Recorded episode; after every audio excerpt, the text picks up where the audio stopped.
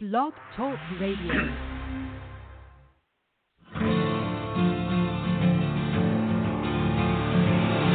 It's time to strap our boots on. This is a perfect day to die. Wipe the blood out of our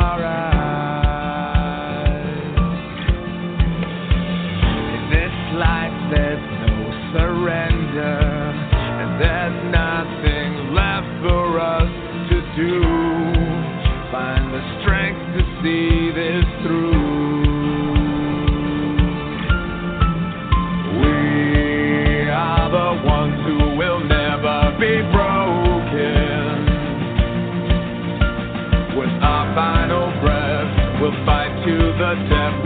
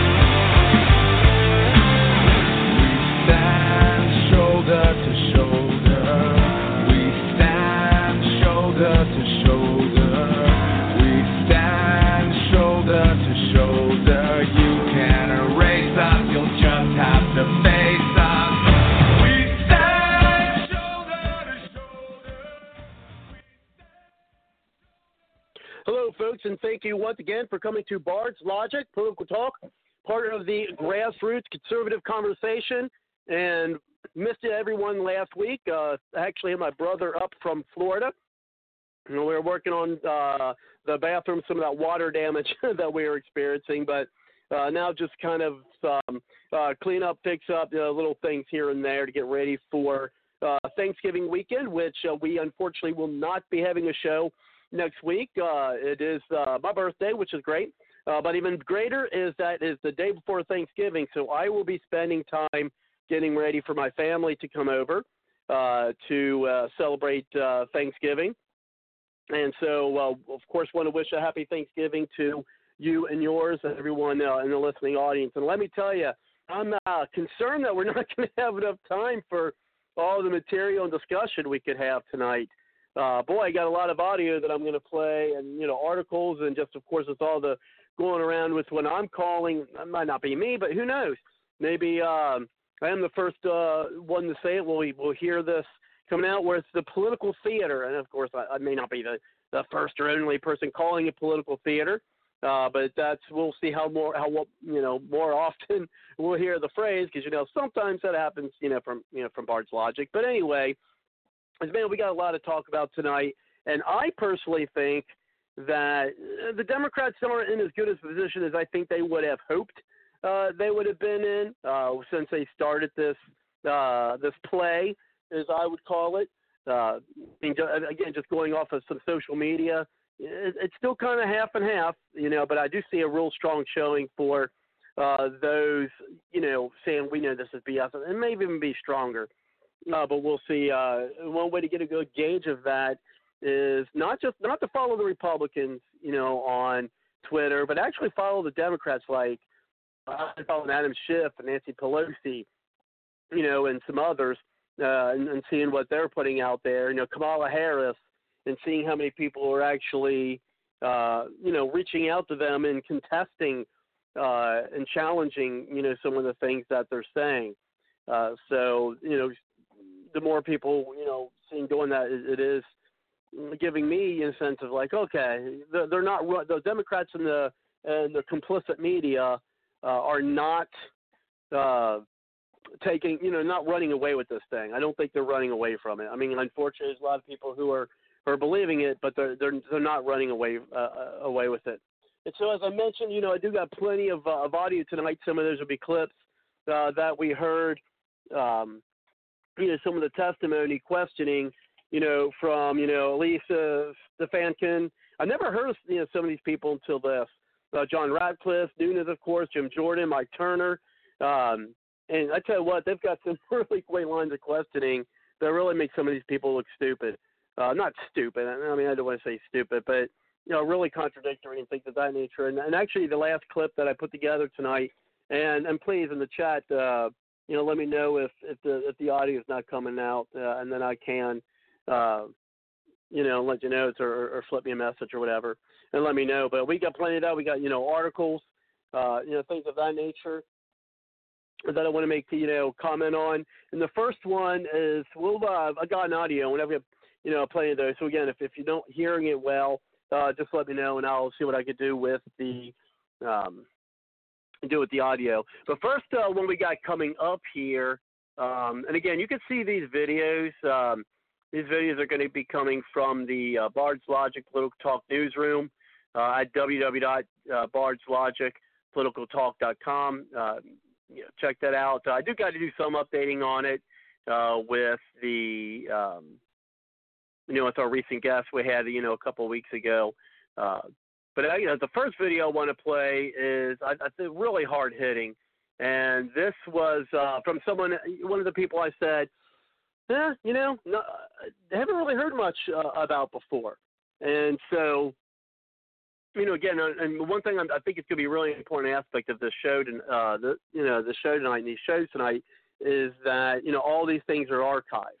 Okay, all these shows are archived, so you know, put you know share it out on your you know on your Twitter feeds and your also your email. You know, the link for people to hear that. I mean, they've probably heard the clips, but not maybe all the com- you know commentary and things of that nature. And I, I think it's going to be important to share things with your uh, you know, not quite liberals, because I don't think we're going to be able to convince any liberals. I think there was even an article today. Now, this is based off a poll, and I, I don't have a lot of faith in polls. And you know, saying that with 65% of people have already made up their mind, you know, on on the this whole impeachment uh, hearings and deals anyway. So, I mean, I didn't read the article. I'm just going off of the headline I see. And again, the reason why I didn't really read it is because it's based off of a poll, and, and I really don't take stock in a lot of polls. I mean, I think just polls by anybody, you know, to be you know more easily manipulated or not very scientific. I mean, you get maybe a flavor, but I don't know. Uh, but anyway, so the first one again is from uh, Mike Turner, and you know again you know pretty powerful uh, you know questioning of uh, Ambassador Sondland, and you know we'll uh, we'll get that one first because I think it's a you know great way to set the tone uh, for you know tonight's show. And so let me go ahead and get that uh, keyed up for us.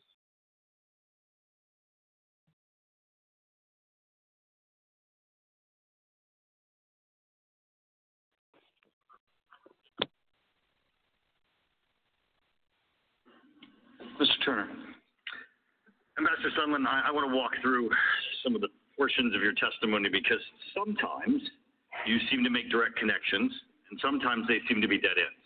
I kind of want to clear up what are the dead ends and what are the direct connections. Yesterday, Ambassador Volker, who I consider to be very talented and a man of integrity, and I, I believe you think he's a man of integrity, correct? I do. He testified that the President of the United States did not tie either a meeting with the President, a phone call, or any aid to investigations of Burisma 2016 or um, uh, the Bidens that, that the president did not do that. And you testified that the president did not tell you that he tied them either, correct?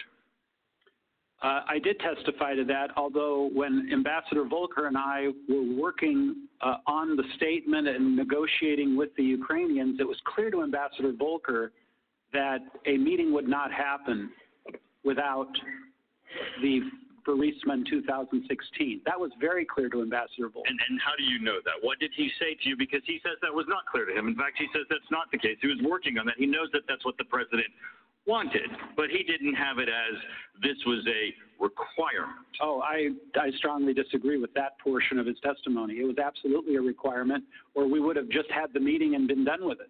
What about the aid? He says that they weren't tied, that the aid was not tied. And I didn't say they were they were conclusively tied either. I said I was presuming it. Okay, and so the president never told you they were tied. So your testimony, his testimony is consistent, and the president did not tie aid to investigations.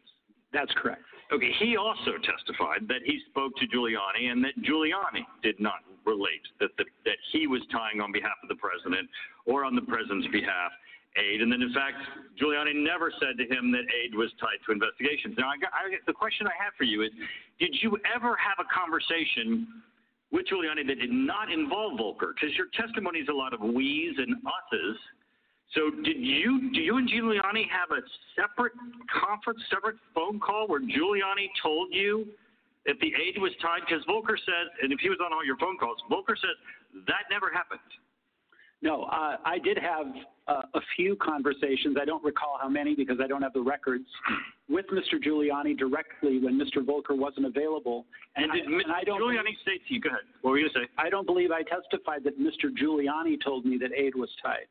Oh, I, I, I think, see, this is part of the problem, Ambassador Sondland, and I just want to walk you through this, is you've said to us everyone was in the loop, and everyone knew. Now, hold a second. Hold a second. I've listened to you today, as a lot of people, and not only are your answers somewhat circular, frequently you, you've, you've contradicted yourself in your own answer. Now, the, the text messages and emails that you put up there, Kurt Volker walked us through, and he has a completely different understanding of what you were saying than what you're saying you were saying. So I, am a little confused as to how everyone's in the loop because they're, they're, if Giuliani didn't give you any express statement, then it can't be that you believe this from Giuliani. Now, let me tell you right now, is Donald Trump your friend? No, we're not friends. Okay. I, we have do, a... do you like the president? Yes. Okay. Well, you know, after you testified, Chairman Schiff ran out and gave a press conference and said he gets to impeach the President of the United States because of your testimony. And if you pull up CNN today, right now, their banner says Sondland ties Trump to withholding aid. Is that your testimony today, Mr. Ambassador Sondland, that you have evidence that Donald Trump tied the investigation to the aid? Because I don't think you're saying that. I've said repeatedly, Congressman, I was presuming. I also said that President Trump. So no one told you, not just the president. Giuliani didn't tell you. Mulvaney didn't tell you. Nobody. Pompeo didn't tell you. Nobody else on this planet told you that Donald Trump was tying aid to these investigations. Is that correct? I think I already testified. No, answer the question. Is it correct? No one on this planet told you that Donald Trump was tying this aid to the investigations? Because if your answer is yes, then the chairman's wrong and the headline on CNN is wrong. No one on this planet told you that President Trump was tying aid to investigations. Yes or no? Yes. So, you really have no testimony today that ties President Trump to a scheme to withhold aid from Ukraine in exchange for these investigations. Other than my own presumption which is nothing. I mean, that's what I don't understand. So, you know what hearsay evidence is, Ambassador? Hearsay is when I testify what someone else told me. Do you know what made up testimony is? Made up testimony is when I just presume it. I mean, you're just assuming all of these things, and then you're giving them the evidence that they're running out and doing press conferences, and CNN headline is saying that you're saying the President of the United States should be impeached because he tied aid to investigations, and you don't know that, correct? I never said the President of the United States should be impeached. Nope, but you did. You have left people with the confusing impression that you were giving testimony that you did not. You do not have any evidence that the President of the United States was tied to withholding aid from Ukraine in exchange for investigations. I yield back. Can you say wow? Unbelievable. Uh, and that's what it's been like all week. That has been what it was like all week long and, and we'll have some more uh, more testimony, but he even said it himself. Sorry if it sounded like I was yelling. I mean, he even said it, he even said it himself that I pre- well I presumed it. I presumed it. I mean, and, and I wish he would have had more time because what what I think he was the the link he was trying to make after that is like, well, you're presuming it. You're telling people this is what you presume, and they're all going out there and saying that you have evidence. And if he would have just had a little bit more time, I think it would have, you know, got him to finally say, no, no, there's no evidence. At least I don't have any. But when he actually did, because if you think about what he said, he said, other than my presumption. He's like, do you have any, any evidence? No, no, none other than my presumption. And that's been a, that's just as much as evidence as an opinion. Actually, it pretty much is an opinion. How can you base this evidence off of an opinion? So you know, all these people that uh, that, they're parading around uh, that, that to try to bolster that. No, frankly, I mean, I didn't even bother listening to the Democrat stuff. I mean, for one, you know, we're not here to, at least I'm not, you know, here to be CNN. I mean, CNN's going to put all that stuff out out there. Uh, but this is again, this is stuff that I think are uh, independent friends or on the fe- uh, on the fence friends who are like, well, I really don't know. You know, I have them hear what this is because I doubt if, if they're just watching NPR and CNN and all those other other alphabet news stations uh, that they're even getting that they're even getting any of that. I mean, they're probably not. And let's be honest, there's a lot more. Uh, there's a lot more of the alphabet channels out there that are you know 90 percent, 96 percent, you know, against Trump uh, than there is you know, you know, for you know, for him, you know, like like Fox News, and you, can even argue, you know, there's there's many on there uh, that uh, are not, that you know that are not you know pro-Trump. Uh, they're still you know some of the deep staters, and so you know we got you know we, we, again we got plenty of clips here. You know I I, I mean I wish I had time to you know have even more, but it, it's fascinating. And of course we do have folks in the line. You want to make comments on any of the uh, audio you hear tonight? Uh, just uh, give me uh, you know one on your number dial, and I'll certainly get you into the show uh, you know, again, sorry, missed last week, and then you know, week after that. But we we may do uh, we may do a special edition on next Tuesday. I just have to see if you know how if I'm able to get that done uh, for you. But I do have uh, yeah, well, we do have Suzette on the line, and let's go ahead and uh, open up uh, the mic to her. Uh, thank you very much, uh, Suzette, for coming to the show. How are you? Woo-hoo-hoo! Fireworks. Ooh, They've cut it down from day one, the first of hearing. Thank you. I'm doing well. and how are you this evening? All good. I tell you what, I was, you know, you know, getting uh, the, you know, show prep done for this evening. I'm watching all these. Uh, how did the audio sound, by the way? Audio was okay. Sounded good. You could. It was clear. Okay, good, good. And, and so, you know, so I was, you know, getting these together again, I mean, and also one thing uh, that I do, you know, what people do is definitely go to the website, uh, go to the newsroom page, and which I know is the page I promote most on there, but still, um, and go there because these are video. I mean, what you're hearing from is, is the videos that I have on the on the website, and, and just seeing the facial expressions of some of these people and the body language. I mean, I'm no body language expert, uh, but I would definitely like to hear from one. And and I tell you what, just looking at the body language of, of the witnesses and the body language of the of Adam Schiff when they go to him, sometimes I mean you can tell. I mean he I mean sometimes the looks that he's got and, and you'll you know in some of the videos you'll see that. I mean he looks like somebody's got got got caught. that just sounds shitty, haha. no, but uh, got caught with his pants down. um, and so yeah, and so some of those. But I mean, I mean, I, I mean, he just mentioned, oh, and that's all we've been hearing all week. And I got, I, you know, some, you know, oh well, I, I presumed this, or my opinion is, or this is what I thought it was, you know, or they're trying to say, well, there's a, a history of this. But and I think the um, the other audio clips that you're going to hear later, I, I think the uh, the Republicans are really lining things up uh, to show, like, you know, like, look, this isn't what you guys are trying to portray it to be, where you know, it, it's just something that came out of the blue that all oh, because you know Biden is running for president that somehow you know Trump is interested in this. Uh, go ahead, uh, Suzette. What's remarkable about that, though, is the Democrats don't realize what they're saying when they talk about, okay, so you knew that um, the president wanted to look into Burisma.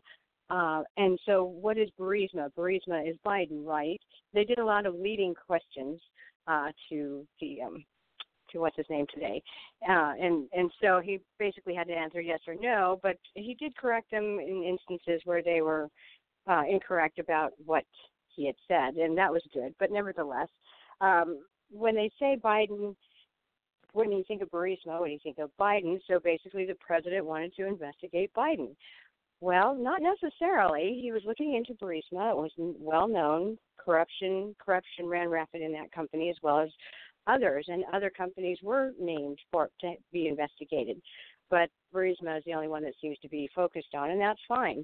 If Burisma was known, a well-known corruption uh, corporation, well, then why was uh, oh, Vice President and, and that, Biden's son there working there? And, and you'll and you'll and you'll and you'll hear it later in one of these audios. You'll hear it later in one of the audio when uh, uh, Lieutenant Colonel Vindman is being uh, questioned. That that very thing that you brought up about other companies, you mm-hmm. know, w- about being investigated, and you know what? The only company that he can think of of other companies was Burisma, and they bring that up. And I, I don't know exactly which. Let's, let's see if I can find the uh, the audio clip uh, that that goes to that one. Um, let me see. It might be. Uh, it's, let's see. I've got a couple of him. Um, and Lieutenant Colonel um, Vindman there, who tried to make himself appear to be so important. Well, for being so important, there was a lot of corruption going on under your watch that you claim to have no knowledge of. So what's going on there? Well, yeah. important. yeah, and I think, and and I think that might have been uh, in his conversation with Jeff George.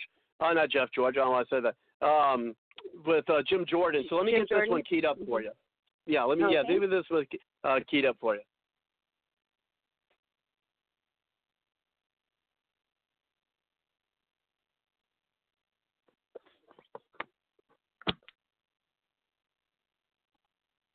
Uh, I thank the ranking member. Colonel, uh, I want to thank you um, for your service and sacrifice to our great country. Uh, this afternoon, your, your former boss, Mr. Morrison, is going to be sitting right where you're sitting, and he's going to testify. And I want to give you a chance. Uh, I think we're bringing you a copy. Uh, I want to give you a chance to respond to some of the things Mr. Morrison said in his deposition. Page 82 of the transcript from Mr. Morrison. Mr. Morrison said this I had concerns about Lieutenant Colonel Vindman's judgment among the discussions I had with Dr. Hill in the transition was our team, its strengths, its weaknesses, and Fiona and others had raised concerns about Alex's judgment. When Mr. Morris was asked by Mr. Castor, did anyone ever bring concerns to you that they believe Colonel Vindman may have leaked something? Mr. Morrison replied, yes. So your boss had concerns about your judgment. Your former boss, Dr. Hill, had concerns about your judgment. Your colleagues had concerns about your judgment, and your colleagues felt that there were times when you leaked information. Any idea why they have those impressions, Colonel Vindman? Uh, yes, Representative Jordan. I guess uh, I'll start by uh, reading um, Dr. Hill's own words as she she attested to in my last evaluation that was dated middle of July, right before she left. Alex is a top 1% military officer and the best Army officer I've worked with in my 15 years of government service. He is brilliant, unflappable, and exercises excellent judgment. So who's exa- I'm sorry. Okay, who's exemplary during numerous visits, so forth and so on. But I think you get the idea. Uh, Mr. Morrison, yeah, the, the data that was, um, yeah, yeah. Uh, let's see. I'm sorry uh, July um, 13th.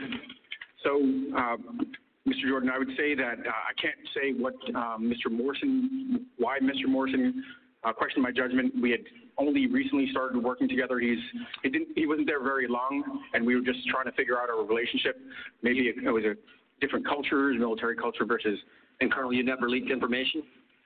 I never did, never would. That is uh, that is preposterous that I would do that. Okay, uh, Colonel, it's uh, it's interesting. We deposed a lot of people in the bunker in the basement of the Capitol over the last several weeks, but uh, of all those depositions, only three of the individuals we deposed were actually on the now somewhat famous July 25th phone call between President Trump and President Zelensky. There was you, the individual sitting beside you, Miss Williams, and then there, of course, was your boss, Mr. Morrison, who I just read from his, his deposition. When we asked Miss Williams, who she spoke to after the call about the call, she was willing to answer our questions, and Chairman Schiff allowed her to answer our questions. When we asked Mr. Morrison, who he spoke to after the call about the call, he was willing to answer our question, and Mr. Schiff allowed, Chairman Schiff allowed him to answer our question. But when we asked you, you first told us three individuals at the NSC, your brother and the two lawyers.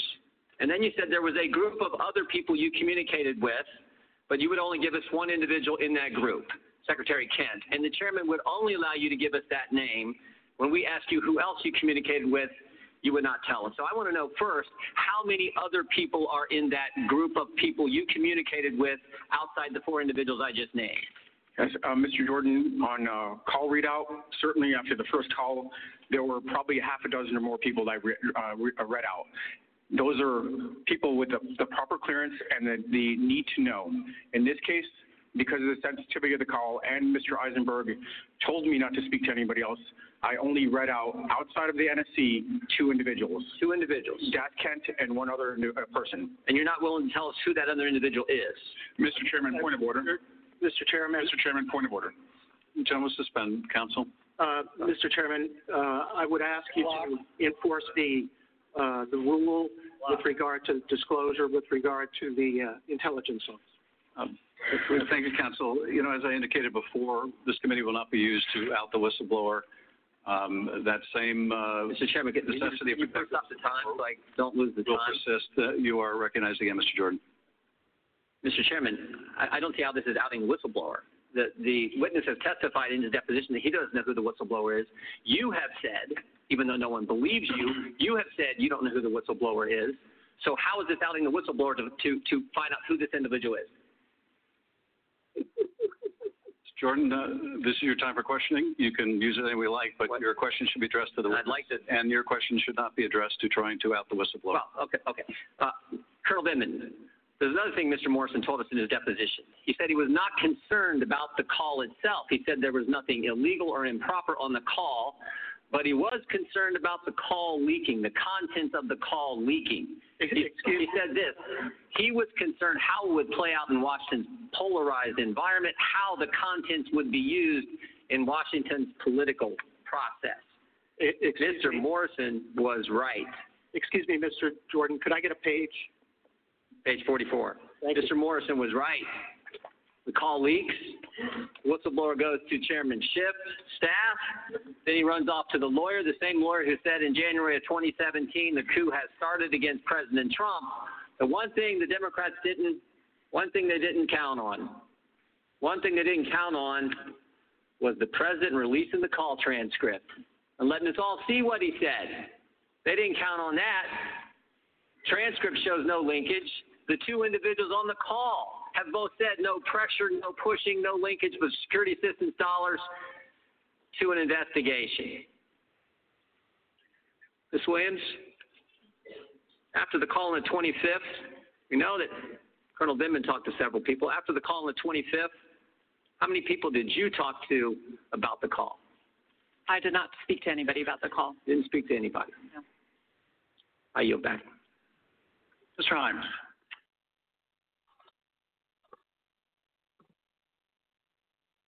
So I think the thing to point out there is about the whistleblower. And unfortunately, that wasn't the clip I referred to. I apologize for that.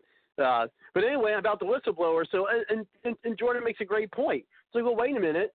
Why aren't you giving me that guy's name? You know who it is, but yet you're saying you don't know who it is. Then, by telling that other person's name that was on the call or listened to the call, and if it's not the whistleblower, then, then why not give the person the name? Ah, that's right. Because by giving the person the name, you're showing that you actually do know the whistleblower, which means you lied to Congress, and maybe you should be going to jail instead of General Flynn. Maybe we should put him in jail instead of trying to put people like Roger Stone in jail. And for those out there, you know, I, I really hope you, you reach out to the President Trump about pardoning. And I got an article about some people, uh, if we could get to it today, about some of the people that uh, Trump either has or is planning on pardoning. Let's hope Roger Stone gets to be uh, on that list. But see, you see how they're covering up for him saying, "Oh, well, we don't know the whistleblower," you know, you know, and, and then they're trying to cover it up. So it's it's quite obvious. I mean, that's what it looks like to me. What do you think of that?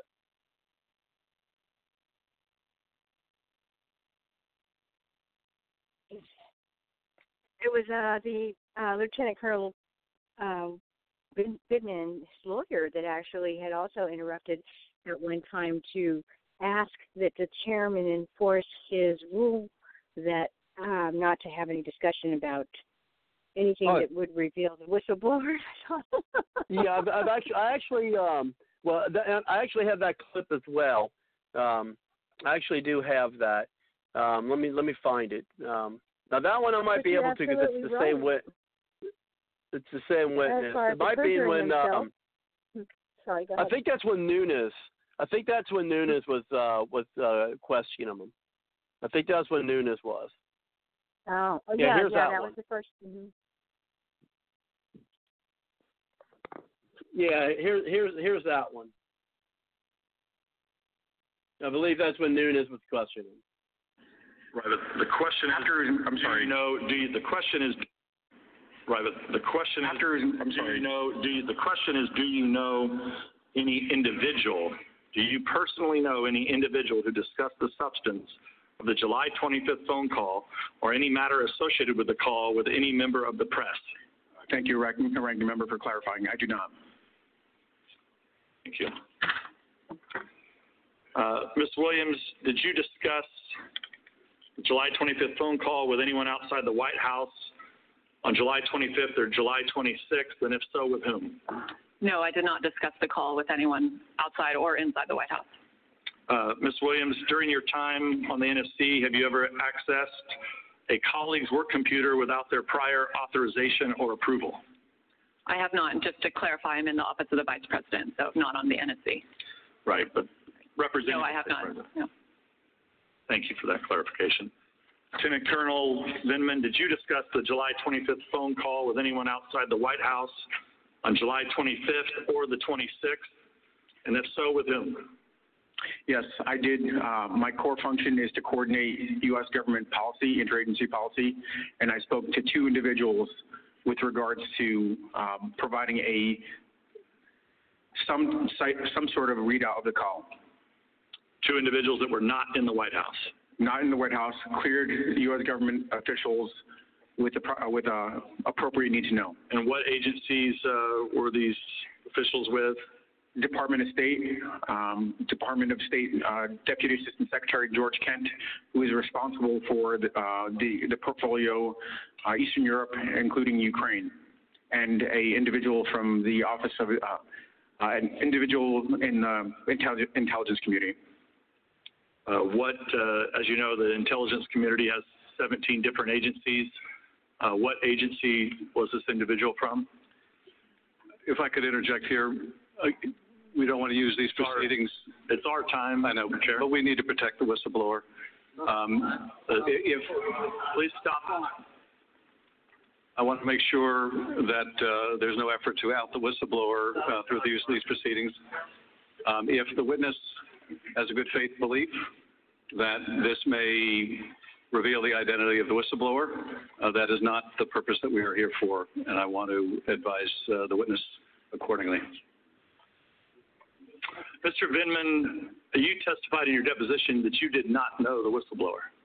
Uh, ranking member, it's uh, Lieutenant Colonel Vindman, please. Uh, Lieu- Lieutenant Colonel Vindman, you testified in the deposition that you did not know the, who the whistleblower was. Or is. I do not know who the whistleblower is. That is How is it possible for you to name these people and then out the whistleblower? Per the advice of my counsel, I, I've been advised not to answer qu- specific questions about members of the intelligence community.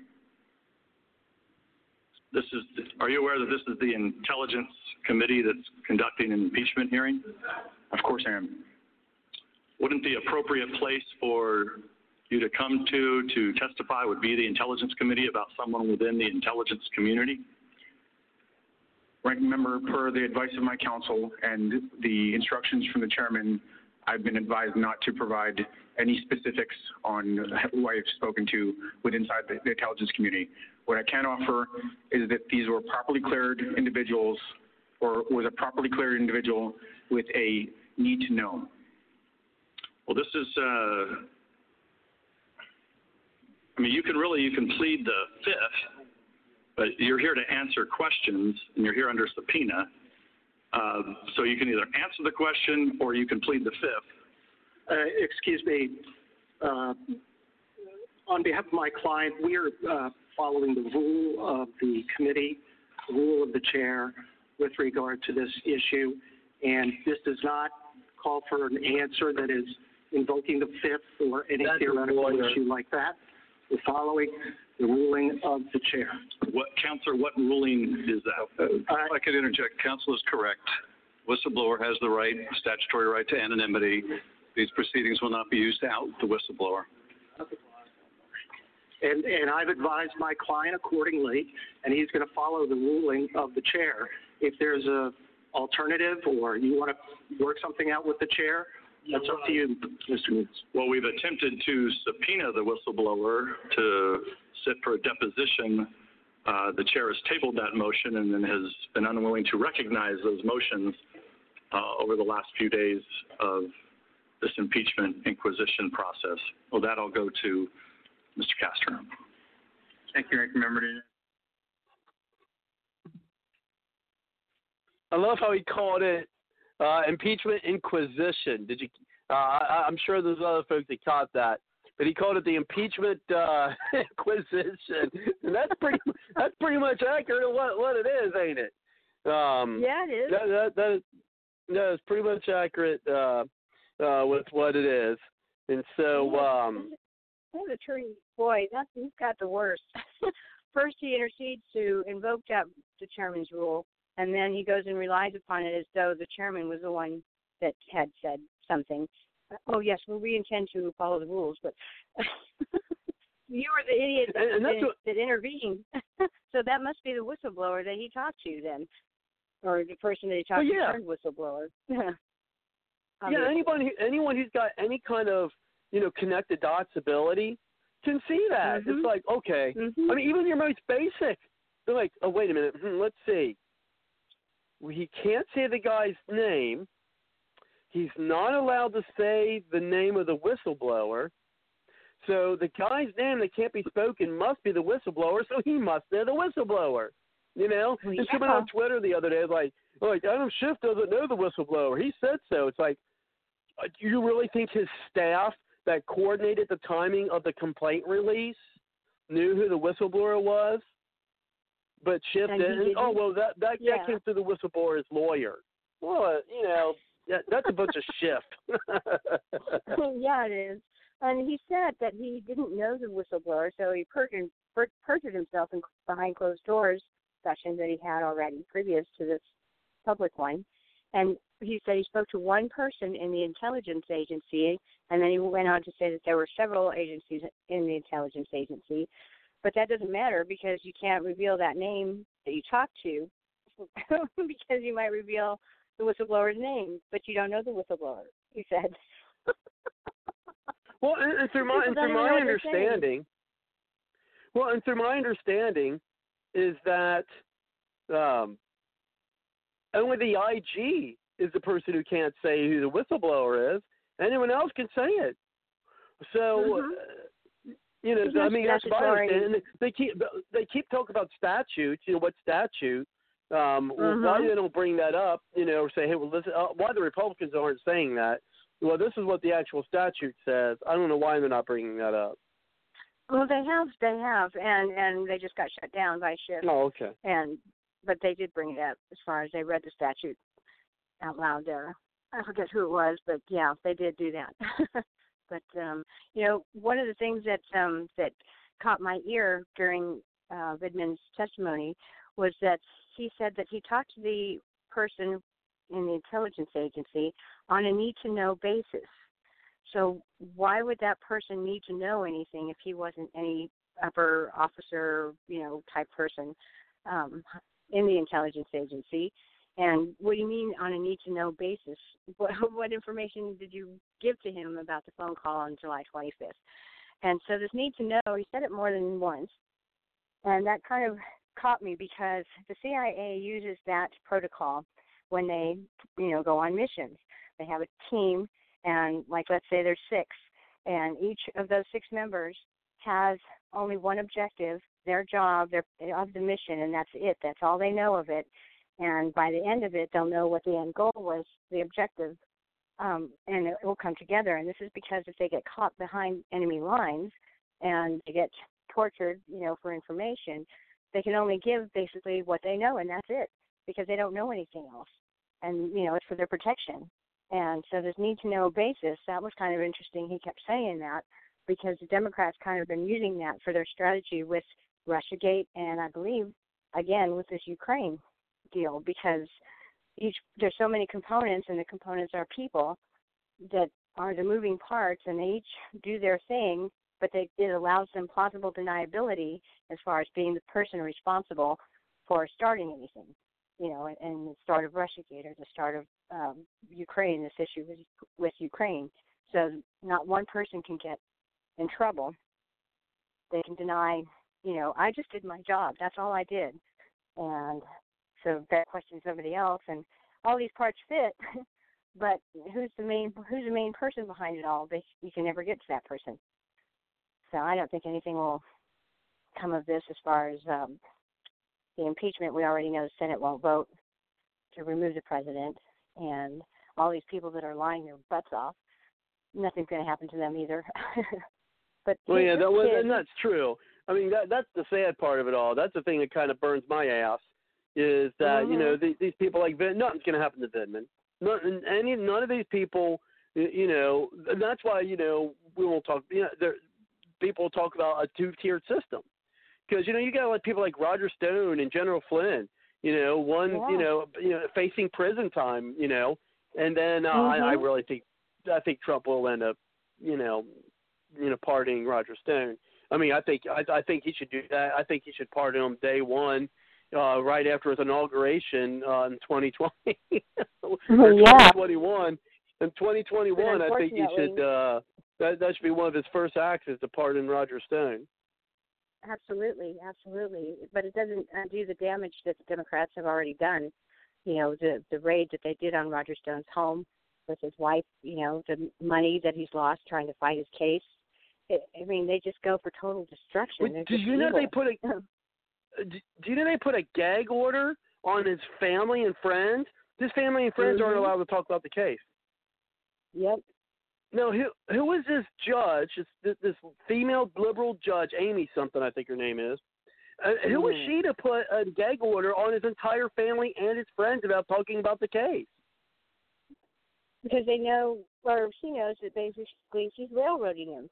You know, as far as finding him guilty of anything, and because he found him, or they found him guilty, um, that pretty much ties him to the president. So so now they can say the president is tied to Roger Stone. So if he's guilty, then the president's guilty, and it's you know it's just part of the puzzle. Oh, I know. We, we, we all know it's. But yeah, we all know it's it, it's all set up.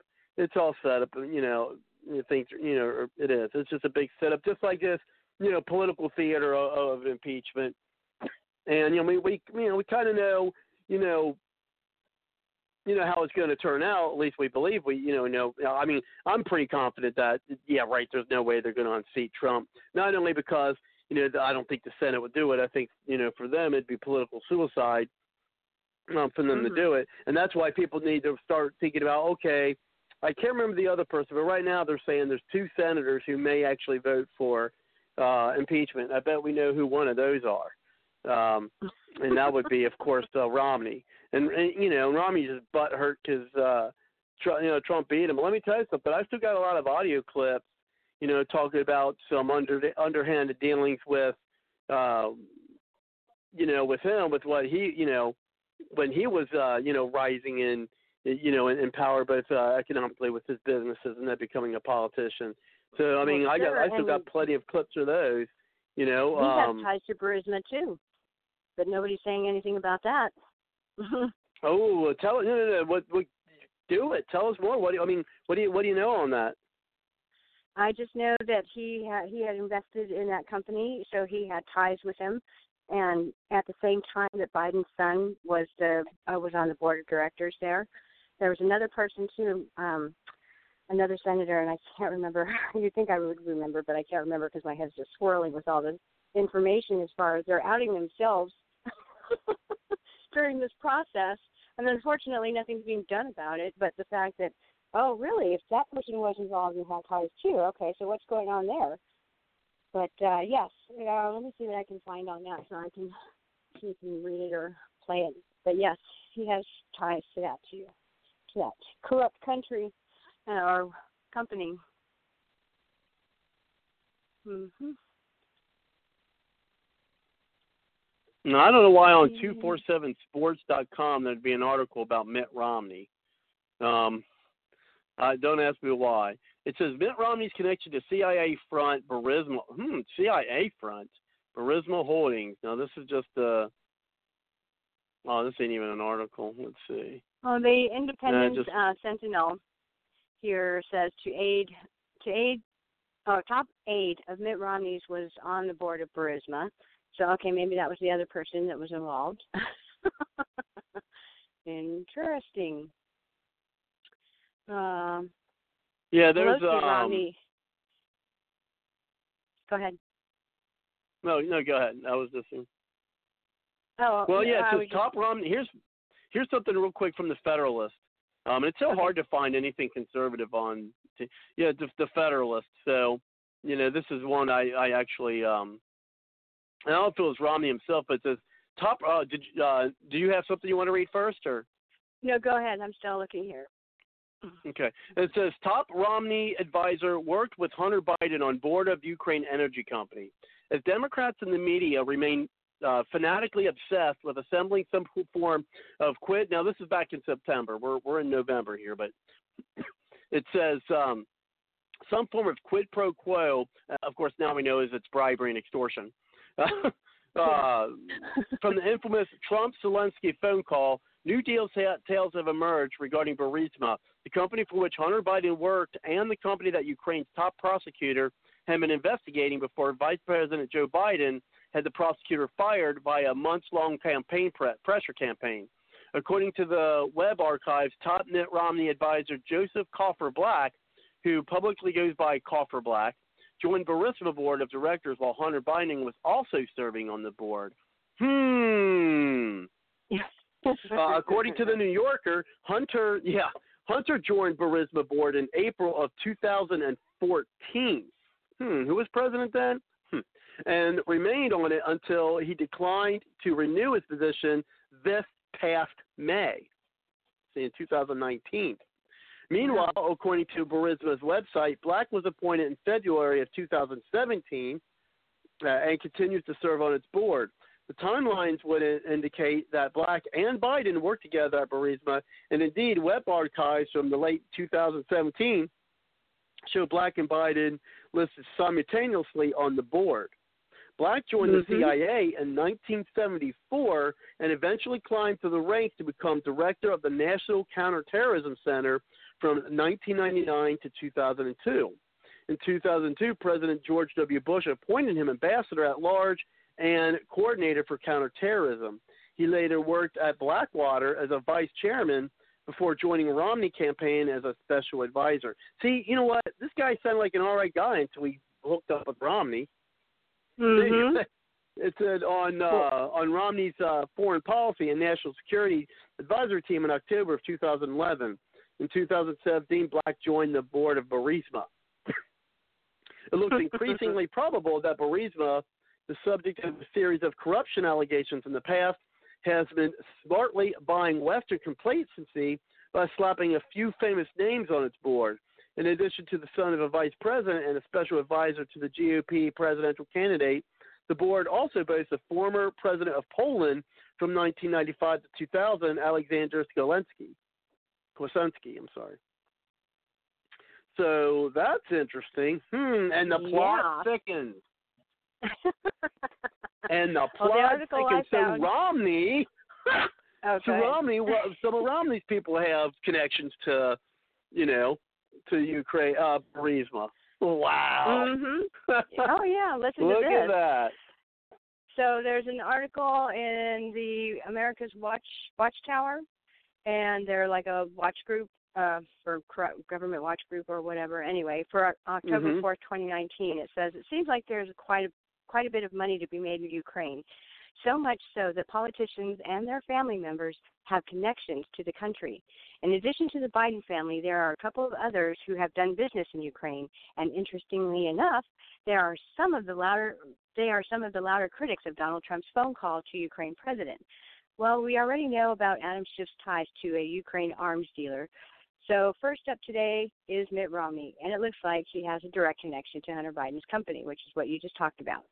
And um that part you already read. So, and then there are, is none other than Madam Speaker and her son. It turns out Nancy Pelosi's son has made a trip to the Ukraine for an energy company, and Nancy Pelosi actually appeared in a commercial for the company. Here's more on that. So, Patrick Cowley, a reporter, had reported boom, Nancy Pelosi's son, Paul Pelosi Jr., who went to Ukraine in 2017, was a board member of Viscoil, an executive at its related company, NRG Lab, which did energy business with in Ukraine. And they have a video there, but I can't post any links in the chat in for BTR. Otherwise, I would post the um, the video of the commercial. it's all starting to make sense now. They all seem to have a vested interest in making sure that there is no Ukraine investigation. Which, yeah, that makes sense. Why they're just dumping on Donald Trump. Yep. Well, and that's the thing. You know, that's the thing that kind of drives me nuts. Is uh, you know, is that for decades, you know, uh, you know, people have been crying out that you know, oh, do something about the you know, you know, the corruption in in, in, in our in our politics and this and that. Decades. I mean, remember, you know, Mr. Smith goes to Washington. That movie Mhm. was made in the 40s. That movie's 80 years old, and it was talked about the corruption of Washington. So we've been critiquing the the the corruption of Washington D.C. for over 80 years. We finally get a politician that's not a career politician, you know, Mhm. and you know, people hate him. It's like you you you you guys are hating what you you know what you've been asking for for for almost a hundred years. I mean, Yeah, uh, I yeah. can't believe it. You know, you, the pe- American people have been wanting somebody like Trump for a hundred years, and because you know he's not the most refined speaker, then people want to you know they hate him. But you you could blame the media for that. You know, I mean, Oh, you can sure. you know you could blame the media for that one. Mhm. Definitely. Well, they have um they have proof of the ties to um what was it Nancy Pelosi, Mitt Romney, um and Adam Schiff and that comes from the Department of Finance Finance Monitoring Counterintelligence of Latvia. And so they have the documentations there from uh private bank in Latvia um in Ukraine that shows the sums of money that were funneled through um, um, um, um, um, let me see, what was his name? Oh, through John Kerry's, John Kerry's son and Mitt Romney's son. Wow. yeah, that, I mean, this stuff we pretty much kind of knew, but now we know. Well, yeah, I mean, And and it's it's, all and coming it's all and seriously, it's all it's all coming together. It's all. I mean, it's real. I mean, it- it's it's all coming together. It's like, holy crap! Look at all this.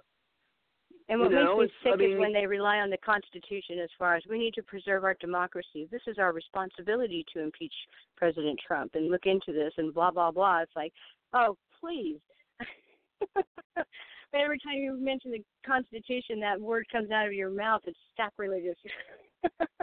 Good grief! You use it when you when you when it's convenient, and other than that, you step all over it and pee on it. I mean, geez, ridiculous. Just chaps Yeah, it's unbelievable. Well, all the ties. Well, and then um, Mhm. yeah, and so and then moving on with uh, some of the other. You know, I mean, w- and we could talk more about that, of course. Uh, but we also got um, you know some more audio that I've got here that I want to play.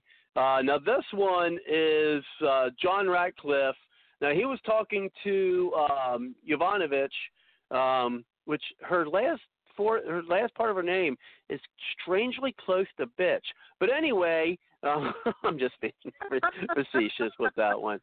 Uh, but anyway, so let me go ahead and get and, and get this geared up with her with her testimony. I mean, again, I don't see where any of this stuff is really helping. I mean, you know, at least with what the Republicans are coming back on uh, for the Democrats. So let me get this keyed for you.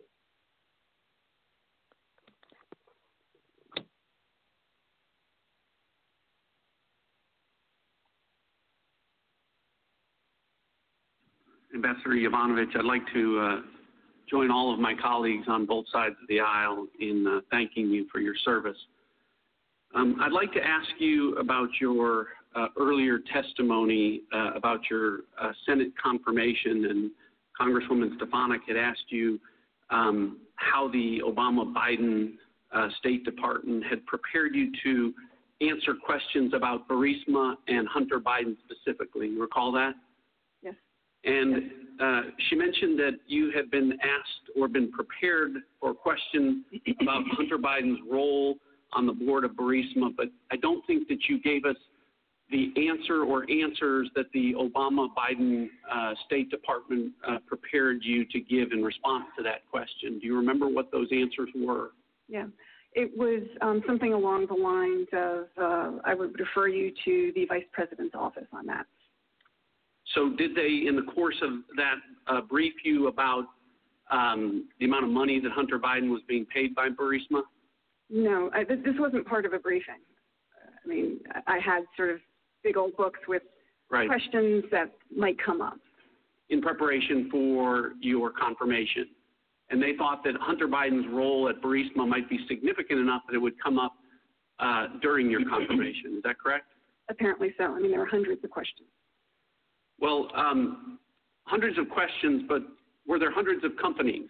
Um, how many companies other than Burisma did the Obama Biden State Department prepare you to give answers for? And if so, if there were others, which ones? I, I just don't recall. You don't recall that there were any other companies, is that correct? I'm quite sure there probably were some companies, but I, I, I mean, you know, this is a while ago, and I don't recall. But you specifically recall Burisma. Yes. All right. Out of thousands of companies in the Ukraine, the only one that you recall the Obama Biden State Department preparing to answer questions about was the one where the vice president's son was on the board. Is that fair? Yes. Uh, understood from uh, Deputy Assistant Secretary George Kent's testimony, as it's been related to you, um, that he testified a few days ago. Do you understand that that arrangement, Hunter Biden's um, role on the Burisma board, caused him enough concern that, as he testified in uh, his statement, that in February of 2015, I raised my concern that Hunter Biden's status as a board member could create the perception of a conflict of interest. He went on to talk about the vice president's responsibilities over the Ukraine and, or over Ukraine Ukrainian policy as one of those factors. Do you recall that? Yes. Did you ever do you agree with that? Yeah. That it was a legitimate concern to raise? I, I think that it could raise um, the appearance of a conflict of interest. And did you discuss that ever with Mr. Kent? I don't believe so. Shortly before your confirmation in August of 2016, um, uh, Prosecutor General Shokin was fired by President Poroshenko, correct? Yes. And um, President or uh, uh, Prosecutor General Shokin was the one who had opened the investigation into Burisma, correct? Um, I, I think that's right, but I'm, I'm not actually sure. He was in charge of it at least at that point in time as the Prosecutor General. Mhm. And are you aware um, of the very public uh, statements by the Vice President that that firing of the Prosecutor General occurred in March of 2016, uh, six hours after the Vice President uh, told President Poroshenko that he needed to fire the Prosecutor General or that he wouldn't receive $1 billion from the United States? Do you recall that? Yes. All right. And do you think that that um, raises a potential concern or conflict of interest that the Vice President of the United States was ordering the firing of the prosecutor in charge of a company that has been identified as one that is substantially corrupt? I actually don't. I don't think that uh, the uh, the view that um, Mr. Shokin was not a good prosecutor general fighting corruption. I don't think that had anything to do with the Burisma case. But the legitimate concern about Hunter Biden's role was legitimate, correct? I think it creates uh, a, a, concern that there could be an uh, appearance of. Well, based on your testimony, uh, Ambassador, I, would like to renew my request, Mr. Chairman, that uh, Hunter Biden's testimony that has been requested. the gentleman has expired. Requested by the Republicans be considered the gentleman has expired. legitimate rather than as a sham, as the as referred to gentleman by the chairman. I have a unanimous, Mr. Heck. I have a unanimous recognized. consent request. You're not recognized, Mr. Heck. You are. You see, I was again trying to shut him down. Uh, and yeah, maybe they should put you know Hunter Biden on there, but they know exactly what's going to happen if they put Hunter Biden on there. I mean, even when he had that interview, which I don't think he planned very well for, uh, saying, uh, you know, it might have been my last name that got me on that board. I mean, because he doesn't have any experience uh, when it comes to that. I mean, that's that's his words, not mine. You know, I mean, uh, you know, that may have been a little bit of a paraphrase of my point, but I mean, basically, because he said, "Oh, there's probably some jobs that I've had because of my last name is Biden." Yeah, yeah, think. You know. uh, yep. Uh, it's great. I mean, so far, testimony that's been given when asked about whether they thought um, Hunter Biden had any credentials, you know, to be working there uh, as on the board of directors, any type of experience at all, and they all say, "Not to my knowledge." like, wow. Yeah, I mean, one thing that I think she said that was just. Go ahead. No, no, go ahead. I was done.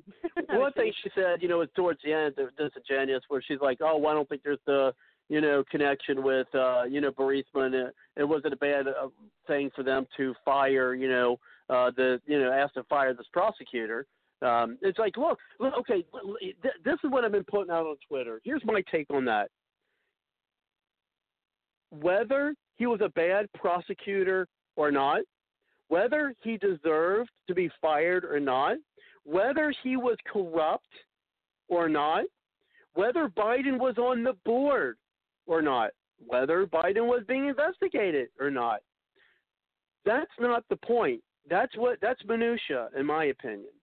What mm-hmm. the point is, mm-hmm. Biden said, "Look, you do if you don't do X, you don't get Y. If you do do X, you will get Y. That, in its very nature, is the definition of a quid pro quo. If you do something, you will get this. If you don't do this, you won't get this. Doesn't matter what that this is. It doesn't matter what the what what, what it is. You, mm-hmm. I will give you money if you do it. I won't give you money if you don't. This is aid right. that we normally give you. If you don't do this, you're not getting it. How is that not a quid pro quo? Doesn't matter what, what you know, if he was a bad prosecutor. They said if you don't do what our government wants, you're not going to get the money. So how is that not a quid pro quo? They want to have it both ways. They want to say, as far as Ukraine being a corrupt country that got Trump elected, but then when you know when it comes to Trump not giving the aid or delaying the aid. Basically, he gave it he for delaying the aid, which really he didn't because they weren't to receive it until the 19th, and they got it before that. So, nevertheless, but let's set that aside. Um, they want to say that um, so he can't delay it because he thought there was corruption going on. You know, that's not he can't do that uh, because of security risks. And Ukraine needed it, and he put them in danger, and he put our relationship in danger. And it's like, Okay, but wait a minute. You were just talking about Ukraine being corrupt that got him elected. So what we you can't have it both ways. yeah, let's. Uh, we see John wants to get in. I think okay. John wants to get in on uh, the conversation. Let's uh, get in, uh, get him in. Thank you very much, John, for coming to the show. How are you tonight? I'm doing fine, and I just wanted to to jump in on this one part you were talking about the quid pro quo we have to be really concerned about the public's understanding of that. Otherwise, you end up in the situation where if you buy a gallon of milk, it's quid, pro quo because you gave them money and you expected something out of it. So, see, there's some things that are just corrupt, illegal practices, and they always use that to quid pro quo, and people just automatically assume in their brain that that's bad, and that's not necessarily true.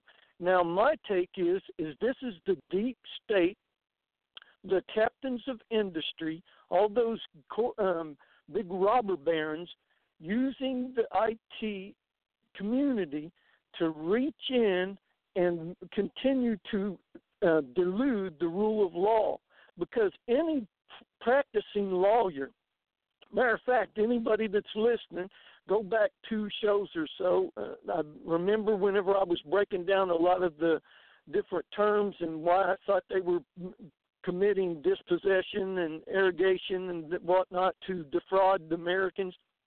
And uh, the point that I'm trying to get is from the get go because of the process that they are supposed to use in determining whether there's probable cause to justify an investigation.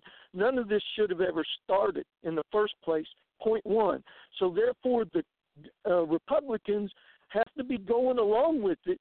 Otherwise, they are not fit to serve in office because if they're that stupid. But we know our our judicial system is corrupt, just like our governing system.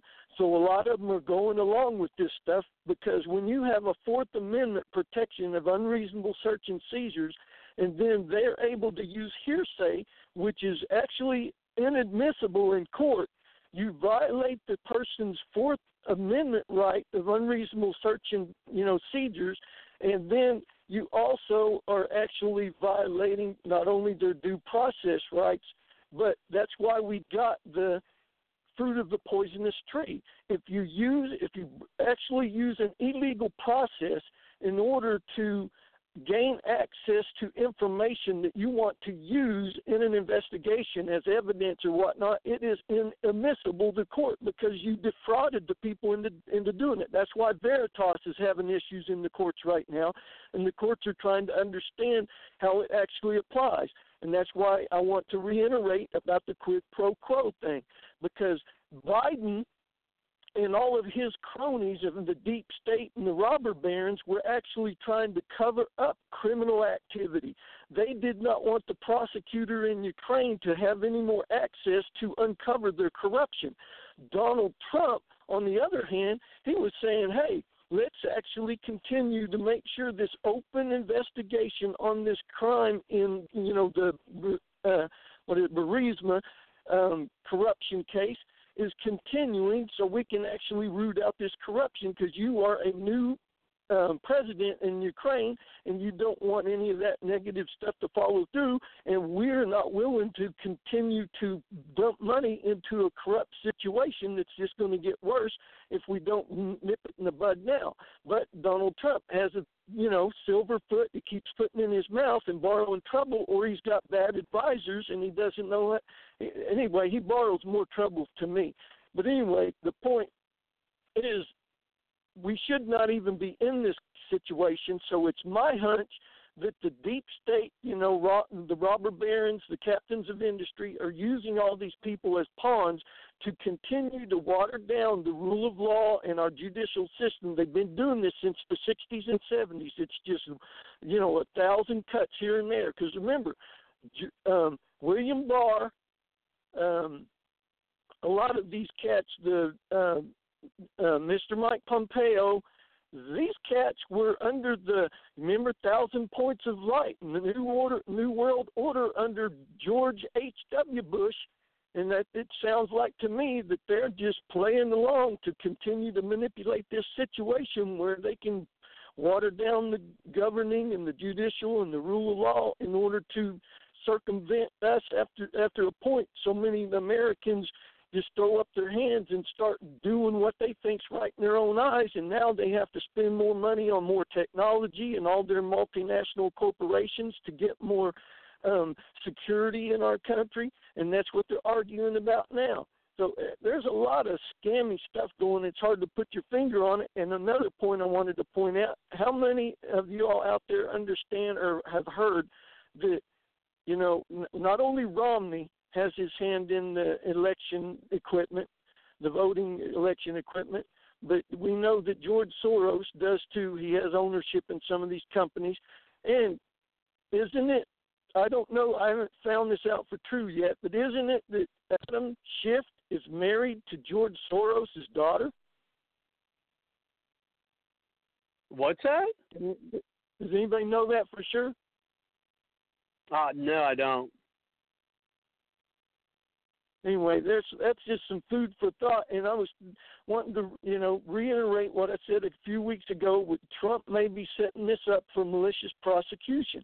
He's going to let them bury him, bury themselves. Because right now, how many lawyers do you hear out there telling the media to shut up because they're purged, they're um, prejudicing the jury pool? Because if this thing goes to trial and we, the people, have to decide on impeachment, whether we think our Senate ought to go ahead and, you know, impeach Trump, well, they're allowing all of these media people to work in cohort in collu- uh, conspiring with um, Nazi Pelosi and and Adolf Schiff to be able to um, prejudice the jury pool and so they, you would think they would be putting some kind of permanent, I mean, uh, preliminary or temporary, temporary injunction on those people in order to not do that. But no, they're letting it happen. So they're intentionally trying to screw up the rule of law in the judicial system. The lawyers know this stuff, and I'm not a lawyer, but I've spent enough time in courts to know. You know, any of you want to go down and learn some stuff about law and courts, go down to your local court office, and a lot of times you can sit in the, I guess, peanut gallery section, and you can listen to the whole thing. And not all of them are closed; they have open court type systems too. But anyway, that back to you for now. Thanks for your time. Appreciate what you're doing. Man. Really? Oh, you're welcome, John. And uh, we we do have uh, Kelly on the line here, so let's go ahead and open it up uh, to Kelly. Thank you very much, Kelly, for coming to the show. How are you tonight? Pretty good, but my stalker is bothering me.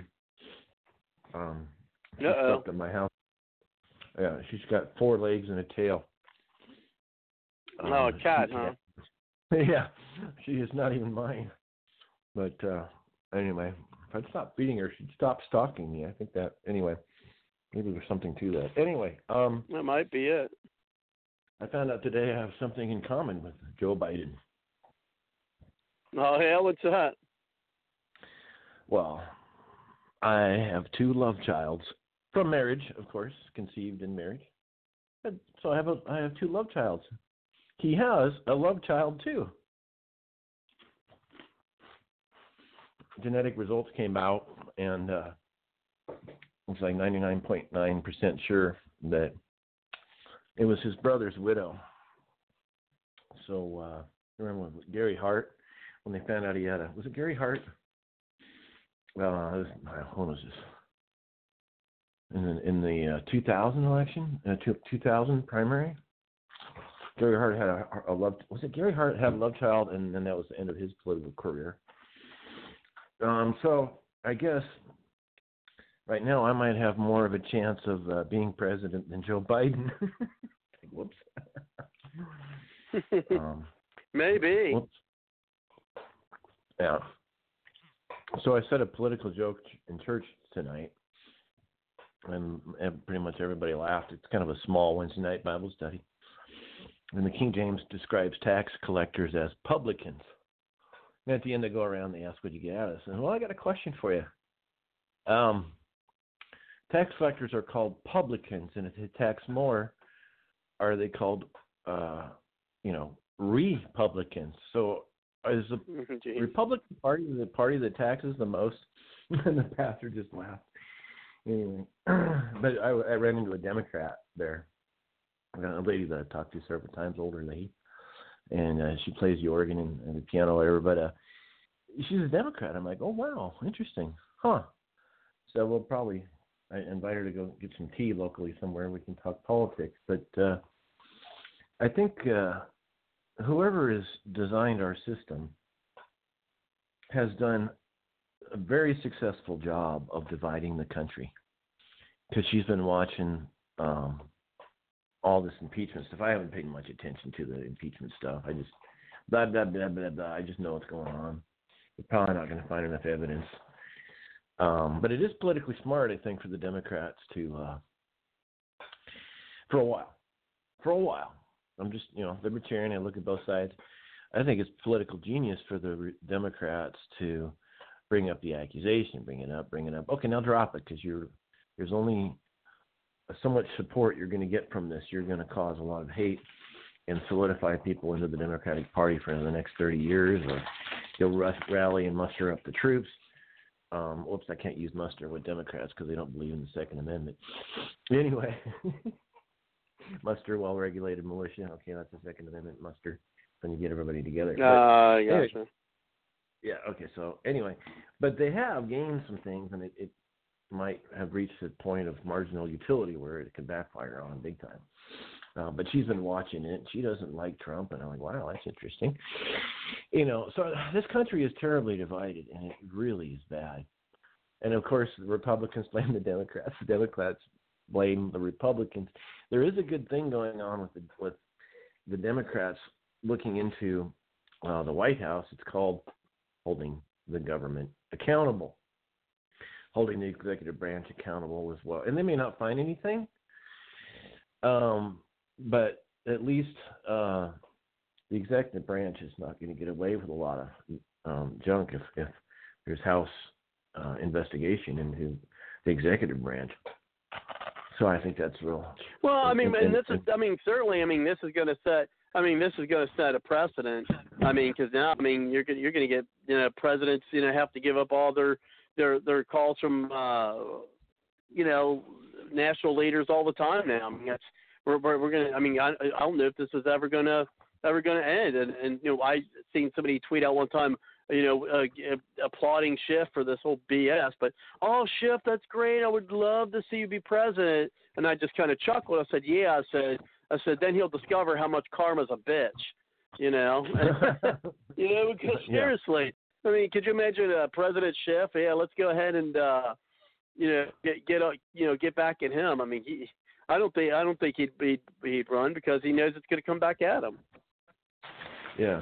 So on the on the other side of things, it's very possible that with the Benghazi mess and uh, potential illegal arms getting, you know, Iran Contra, gee, when we've not seen that before. Okay.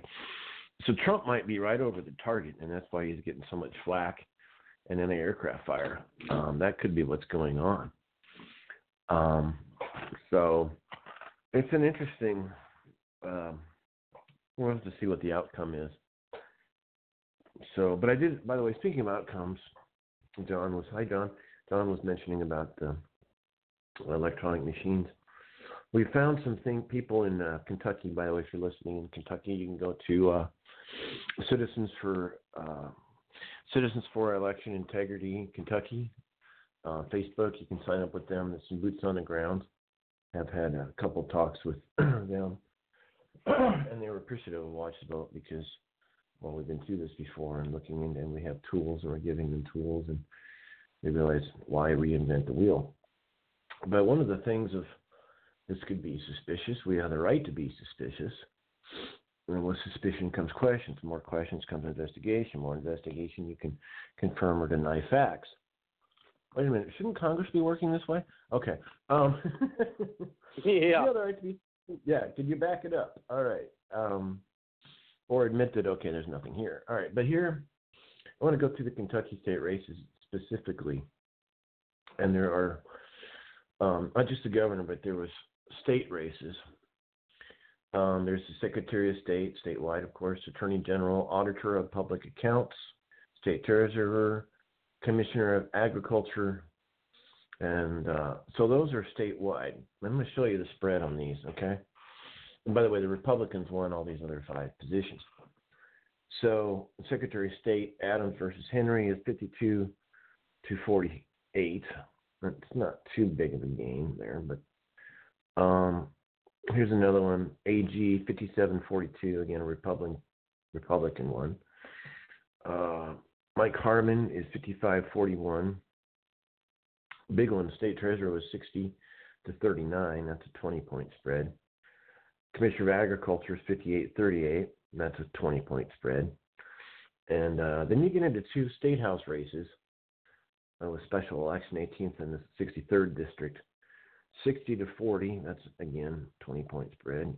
Here's another one in the 63rd district, 63 to 36. So that's a 47 points, uh, 46 point spread. We'll look at the more specifics. So the average of these, when you take weighted averages, turns out to be 14.2% average spread in these other five races statewide. If you include the other Republicans in the special districts, it's a 15 point spread.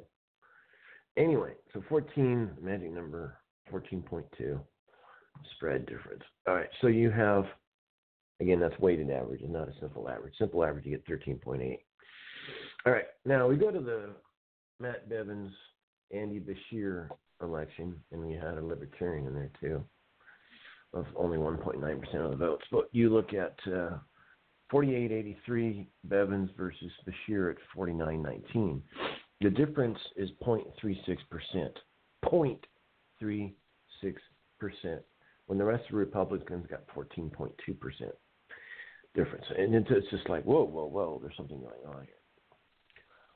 Uh, found out that Andy Beshear, as um, Attorney General, he's still Attorney General until December 10th. When he gets sworn at, I mean sworn in, and, and the new Republican uh, the new Republican Attorney General Cameron gets sworn at on December 10th. Um, anyway, so Beshear is still the Attorney General.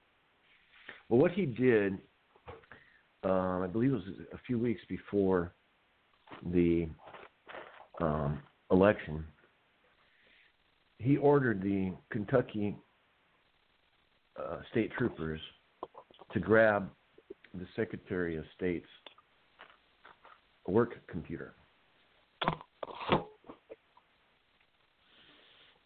Uh, Grimes is her name. And I don't know if he's got the computer returned or not in time for the elections. But that'd be an interesting suspicion right there.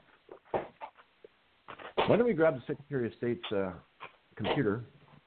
I mean, in, in, in, you have to go with a potential scenario. Let's grab the uh, Secretary of State's computer and uh, why don't we hack it ourselves and give her back her computer? now that would be. So you're joking you know, there, Kelly. uh, kind of, kind of not. I don't know if, if the computer went back before the election. I mean, that's that's one way to hack an, uh, an election electronically. But what's really mind blowing is. Hello, John. Uh, and John, to answer your question, it was uh, Schiff's sister that Mary Soros is. And so that I think that's what you said. But yeah, I got a confirmation on that. Found an article, a couple of articles on USA Today, Breitbart. So, anyway, oh wow! To answer your question, yeah. Okay. Um, Schiff's sister's married to George Soros' son, Soros? or what? Yes. Oh, I guess there was it. also a wedding announcement that was done in the New York Times at the time uh, that the event was to occur. And um, yeah, so there you go. Wow, that's interesting. Yeah. So just Well, we said earlier today, you know, you, you you put the dots together, you know, put the dots together, and there it is that they're all connected. Yeah, Soros Yeah. is uh, MoveOn.org and Open Secrets, um, I guess, organizations helped uh, fund Schiff's campaign, um, or has been. So that's where he gets a lot of his money, which is a no-brainer there. But yeah.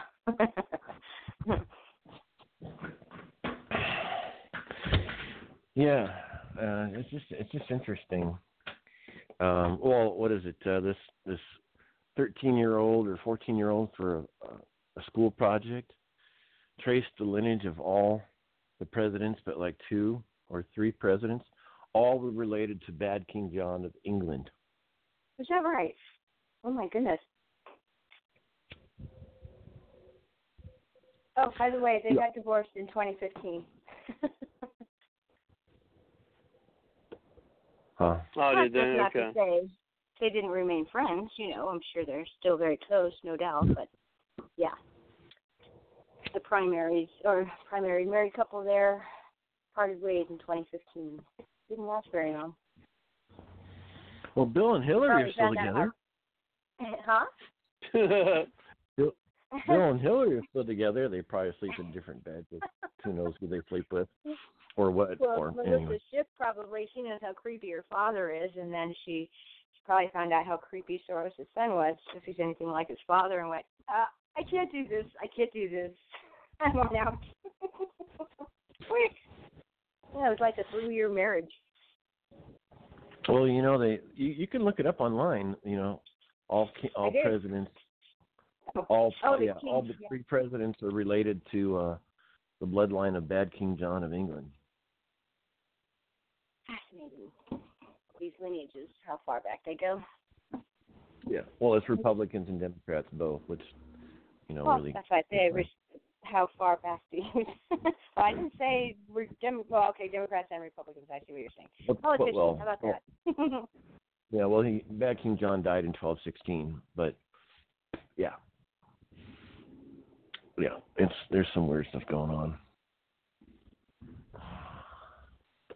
Yeah, and let's go ahead. We'll we'll, we'll bring it back. Um, you know, to what we have here tonight. Now, this this lady, very mad. I tell you what, this this woman here, uh, again, another one of those uh, people I have not heard of before until uh, you know this is this impeachment uh, inquisition is uh, I think noon is somebody called it, um, and that is Representative uh, Elise Stefanik, and I really I haven't heard from her. her. Un- yeah, until um, until this came up. So let, let me go ahead and now this is her with Yovanovitch as well. So let me go ahead and get this keyed up for us.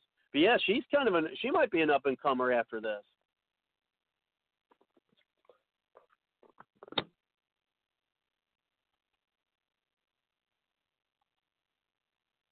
I just want to clarify something before I yield. Are you against political appointed ambassadors? Is it not the president's uh, prerogative to appoint whoever he wants in any country? First of all, I am not against political ambassadors. I just to wanted to, I just wanted to clear that up. Uh, now, can I yield to Ms. Stefanik? I need your permission. Uh, You may yield. Thank you. Ambassador, before I was interrupted, I wanted to thank you for your 30 years of public service from Mogadishu to Ottawa to Moscow to London to Kiev. Um, I also wanted to thank you for hosting the numerous bipartisan delegations. I led one of those delegations in Ukraine. My questions today will focus on three key themes. The first is the role of the president when it comes to appointing our ambassadors. The second is longstanding corruption in Ukraine. And the third is aid to Ukraine. Earlier this week, as you know, we heard from George Kent. And I know that Mr. Kent is a colleague, a friend, and someone who you deeply respect. In his testimony, he stated all ambassadors serve the pleasure of the president. You would agree with that statement, correct? Yes. And in fact, he elaborated and went on to emphasize that this is without question. Everybody understands that. You would agree with that? I would agree with that. And in your own deposition under oath, you stated, quote, although I understand, everyone understands that I serve at the pleasure of the president. Is that correct? Yes. And just so there's no public confusion, you are still an employee of the State Department, correct? Yes. And in the deposition, you say that you personally asked whether it would be possible to be a fellow at Georgetown University, and that was arranged for me, and I'm very grateful. That's where you're posted today, correct? Yes. Georgetown students are lucky to have you. We are lucky to have you in Foreign Service, and I again want to thank you for your tremendous public service. Shifting gears to corruption in Ukraine, in your powerful deposition, you described, quote, we have long understood that strong anti-corruption efforts must form an essential part of our policy in Ukraine, and now there is a window of opportunity to do that. And so why is this important, and why is this important to us? Put simply, anti-corruption efforts serve Ukraine's interests, but they also serve ours as well. Is that still your testimony? Yes. And particularly at the critical time in 2014, after the Ukrainian elections, you testified that the Ukrainian people had made clear in that very election that they were done with corruption. Correct? Yes. Like and how we did when we voted in Trump. The Ukrainians thought it would be a good idea to set up this architecture of a special investigative office that would be all about the crimes of corruption, correct? Yes. And I know this was before you arrived in Ukraine, but you are aware that the first case that the U.S., UK, and Ukraine investigators worked on was in fact against the owner of Burisma. Yes. And that was during the Obama administration. Yes. And in your testimony, you and you said today the investigation was never formally closed because, quote, it's frankly useful to keep that company hanging on a hook, right? That's your quote. Yeah, the Ukrainian investigation was never Partnered with the U.S. and the as I understand it. Yeah, although because we didn't see the Ukrainians moving forward on that, we no longer partner with them uh, on that case or in that way. But let's take a first step, a step back. The first time you personally became aware of Burisma was actually when you were being prepared by the Obama State Department for your Senate confirmation hearings. And this was in the form of practice questions and answers. This was your deposition. And you testified that in this particular practice Q&A with the Obama State Department, it wasn't just generally about Burisma and corruption, it was specifically about Hunter Biden and Burisma. Is that correct? Yes, it is. And the exact quote from your testimony, Ambassador, is, quote, the way the question was phrased in this model Q&A was, what can you tell us about Hunter Biden's, you know, being named to the board of Burisma? So for the millions of Americans watching, President Obama's own State Department was so concerned about potential conflicts of interest from Hunter Biden's role at Burisma that they raised it themselves while prepping this wonderful ambassador nominee before her confirmation. And yet our Democratic colleagues and the chairman of this committee cry foul when we dare ask that same question that the Obama State Department was so concerned about. But we will continue asking it. And lastly, in my 20 seconds left, I just want to get it on record. In terms of defensive lethal aid, which you were an advocate for, that was not provided by President Obama. It was provided by President Trump. That's correct. I yield back five seconds. So yeah, yeah, that's another point. They're all, you know, because remember some of the, uh, I heard some of the testimony, uh, you know, opening statements, and they'll be crying, oh, the poor, oh, the, you know, and, and people like are like, and here, that's another thing. And I wish I would have, uh, you know, brought this up sooner. People when when Trump first, uh, well, this is Syria, but you know when they're talking about, you know, Ukraine, like, oh my gosh, he's withholding aid. People, you know, are going to be dying because of that. You know, it's like you. Then that point comes up. It's like, uh, do you realize that the Obama administration gave nothing, nothing uh, in lethal aid to Ukraine, whereas the Trump administration uh, administration has. And also, uh, what did you know the Obama administration do when, if they're so concerned about Russia, what did the Obama administration do when they went to the Crimea, when they annexed Crimea? They didn't do anything. What? Oh, wait a minute. Um, they gave them blankets and MREs to fight Russia. Yeah, I mean that's what I'm saying. Oh, but they give them food and blankets. Okay, well, you know what? You know what? Try stopping a bullet or blowing up a tank with a blanket. You know, it's like what the heck? Um, and then, and then also you have, you know, when they're talking about the Polish the Poland missile shield versus uh, Russia, you know, back when Obama administration, and he on a hot mic is like, well, this is my last election, so let's wait till you know after the election because I'll have more flexibility then, you know, on on what he could do. And then of course you had the Russian reset. It's like if the Democrats are so uh, concerned about the Russians, you know, then then- and and Ukraine and the Ukraine well-being, then why didn't they do anything then?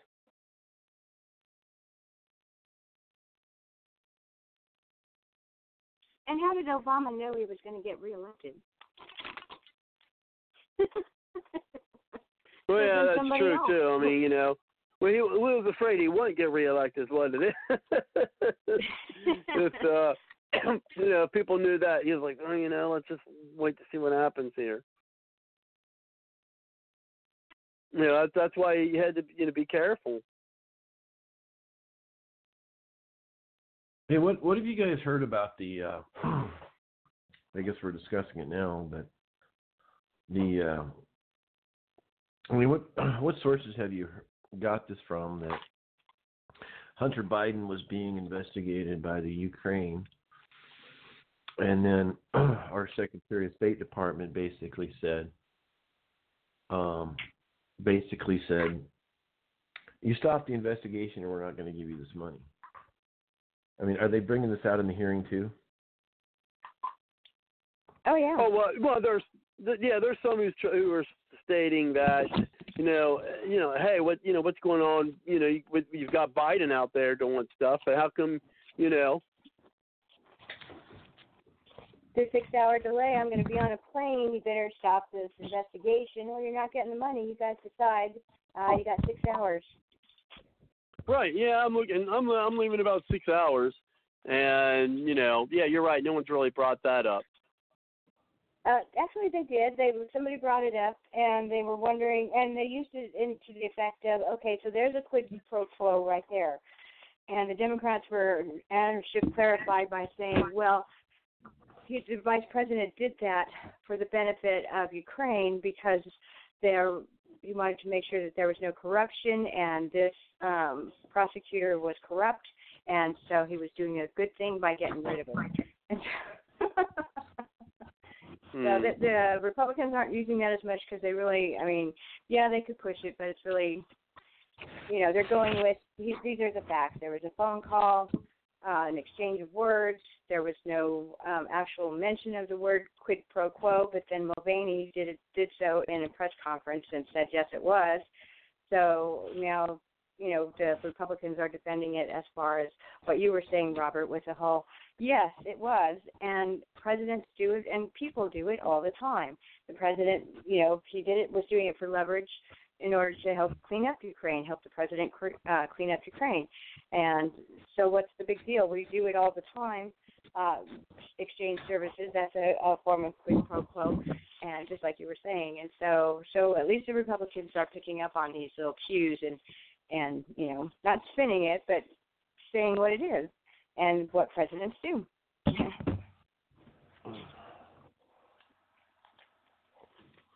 So it looks like the Republicans are countering with their own quasi investigation in the House. Yes. Or and I, I, think sent what, you a clip, Robert. Um, since the chat room isn't open, I had texted to you because this is really a good uh, Michael Turner questioning Goodman and uh, Williams, the the woman. Uh, five minute clip. Mhm. Um, I didn't send the link, but um 'cause I couldn't get it to come up on my phone to send it to you, but I sent you the name of the clip to look up on YouTube. Um, sorry if I seem a little dense tonight. I've just been working on other things and very late in the morning for election integrity. But uh, yeah, it's, it's the whole thing. How what, in six months when we look back, what do you guys think we're going to see? In six months from now. Yeah. Oh well, I think in six months. Let's see. Let, me hold on a second. Um, it is now November, December, January, March, April. in May of May. next year. Uh, well, Yeah. I think that um, I think I think I, I think this will all be over by May. I, I, I think well, I think in April. it's- I think by, in April they're going to have the. Tr- eh, maybe not May. I say by June. I say by June this is all going to be. This this should all be done. And then in July, the Democrats will start saying, "Oh my gosh, we got an impeached president. How can you vote for an impeached president?" You know, that that's what I think. Well, so you think the results are going to be? He, do you think he's going to get impeached or not in the House? Well, he's going to get. Yeah, oh, yeah, he's going to get. I I think he will get impeached in the House, but I don't think the Senate's going to convict. I'd be. I mean, I know there's some saying that there's indications that they they might not do it, um, but I still think they will because I mean I think it's too much in there what they believe at least is their benefit to have him impeached. Where because here's the thing, if they don't impeach, they're just going to have a bunch of egg on their face, and a lot of people say, look at all the time and money you know wasted when you could have gotten the people's work done. Um, so I think they're going to stick to the guns and do it, regardless of of where this uh, this hearing comes. And that's what I'm saying. I mean, they had to know these people. You know, well, you know, we're going to say what you know, you know what what came out. You know, with with the questioning, but I, I don't I don't really. Well, you know that that's the, what I uh, think on that. Well, one of the things that they risk is if they call for an impeachment vote and they don't get enough Democrats to vote for it, that is a massive egg on their face. No, that's true too. It You, won't you even think there'd the be enough Democrats to vote no? Well, there's been. Um, I mean, I'm I'm only catching here and there little bits of this. I mean, I get on my cell phone a, a notification in the email, like several times a day. This and that impeachment, that and this and impeachment. I'm like, gosh, yuck. But my gut feeling is, oh, I, well, there were a couple Democrats hinting, you need to stop this, and we're not going to vote impeachment. But that's only a couple. Pelosi didn't want to. Uh, go forward with this, but now she's she's you know under pressure of her peers. Of course, she's doing it. So, um, Well, and, I and, don't know, and, what- and uh, well, yeah, and and uh, Schiff. I mean, he, I mean, he pretty much, from my understanding, convinced her that he could get the thing done. Can I jump in? Yeah, go ahead, Jeff John. thinks he can get the results. Is it possible that, like you were talking about the last few weeks, Robert, that this stuff is going to just continue and continue and continue into the next year? And here's partly what I'm thinking why it will continue in that regard is we have a, a fight for King of the Hill.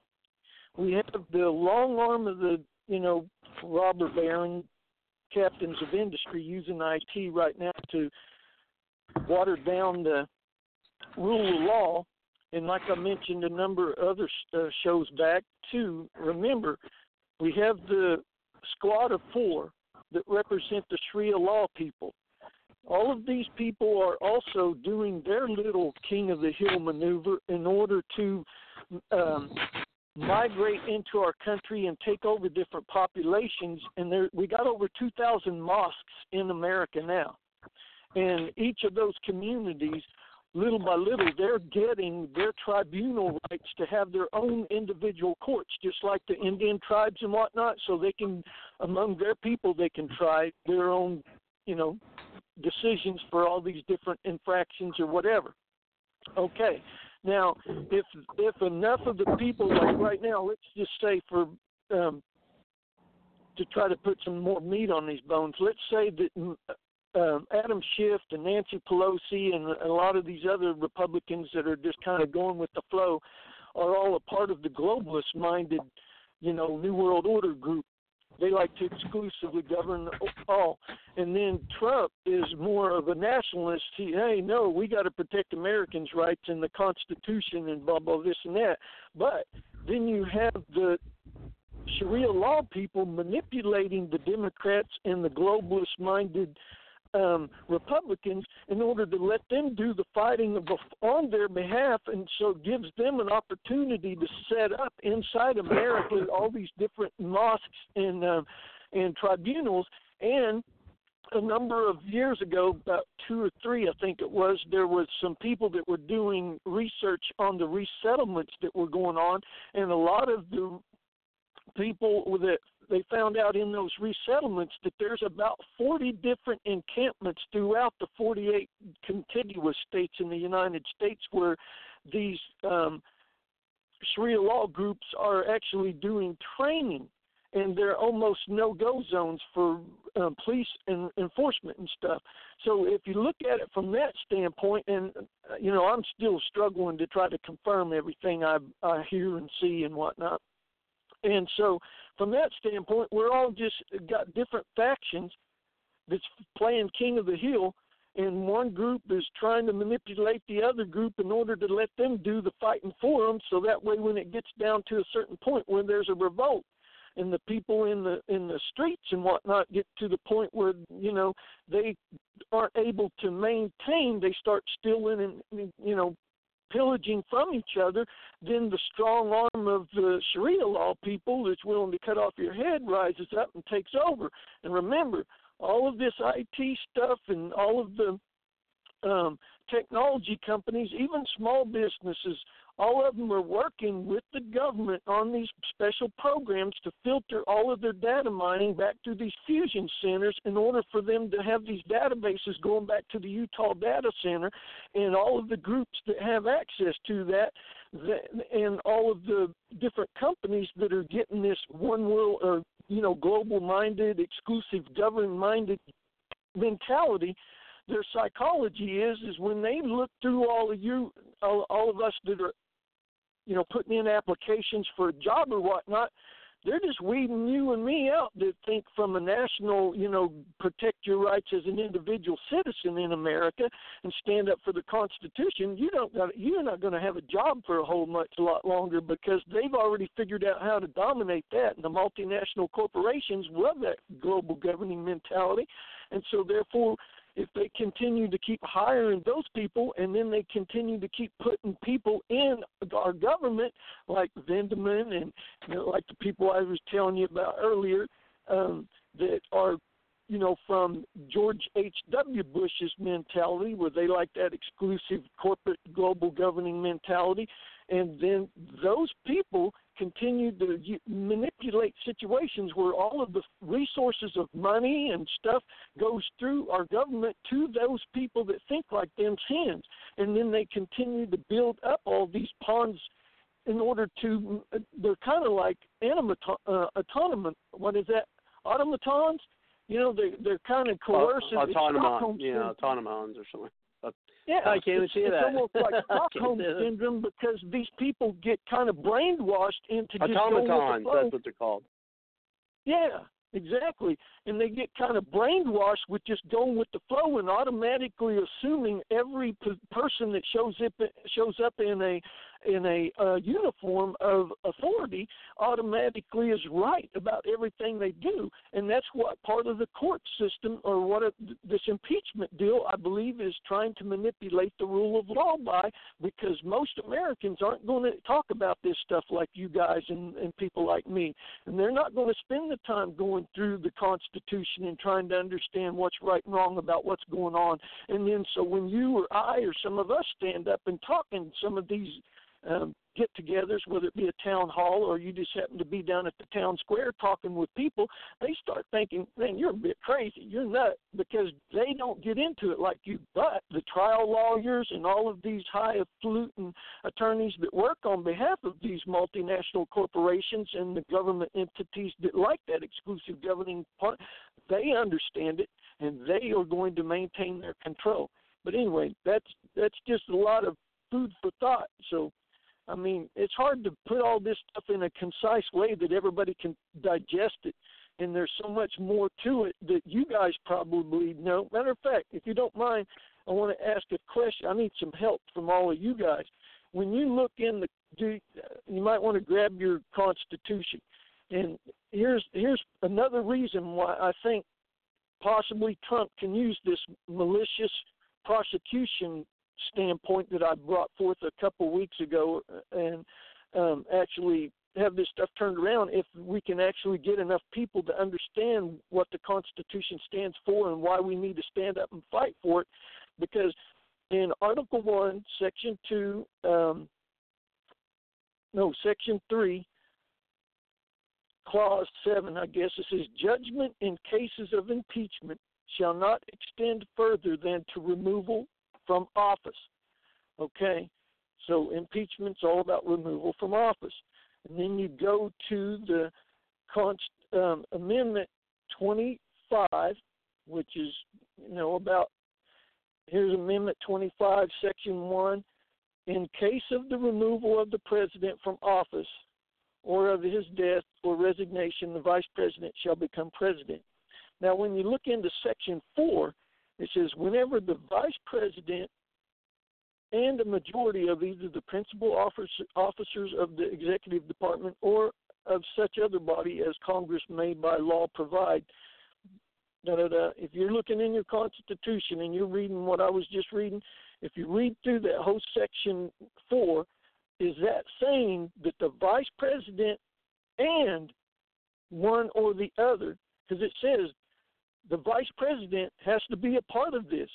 So if the vice president and a majority of either the principal officers of the executive department or I guess the vice president of such other body as Congress may by law provide transmit within four days to the president pro tempore of the Senate and the Speaker of the House of Representatives their written declaration that the president is unable to discharge the powers and duties of his office Thereupon, Congress shall decide to issue assembling within 48 hours for that purpose, blah, blah, blah, and it takes two thirds vote of both houses. That tells me right there if they're not allowing the vice president to be party in actually presenting the affidavit to move on this, then they've already violated the Constitution. But I, I may be misreading that and that's why I was wondering if anybody else was ever looking into that and had a different perspective of it. Because both places in Section 4 refers to the vice president and a majority of either the principal officers of executive department or of such other body as Congress may by law provide. So it has to well, real include quick, real quick, real, hold on, real, real quick, to real John, real quick, hold on, slow down. Well, when you get going, man, uh, real quick, because I, I am noticing time and we get, you know, got something in chat here. Um, and uh, making the natives restless uh, said, and, and I, I don't know what this was re- referring to, but uh, you know what you were saying. Um, says that is in the case of illness.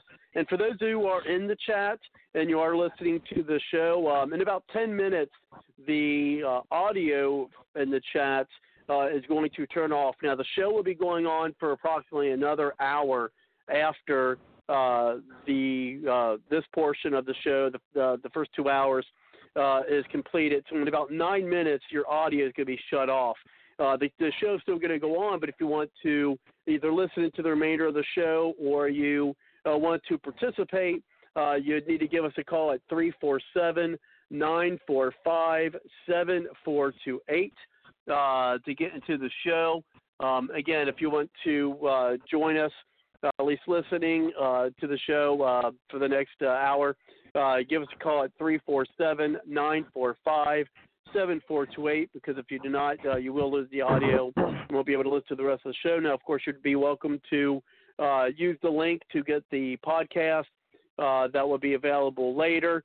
so, you know, that would be available as well. And again, that's 347 945 7428. So, that you know that's the I guess the answer is that that isn't the case of of illness to answer the question there. Uh, now, one of the things that that, uh, that can't be an answer, Robert.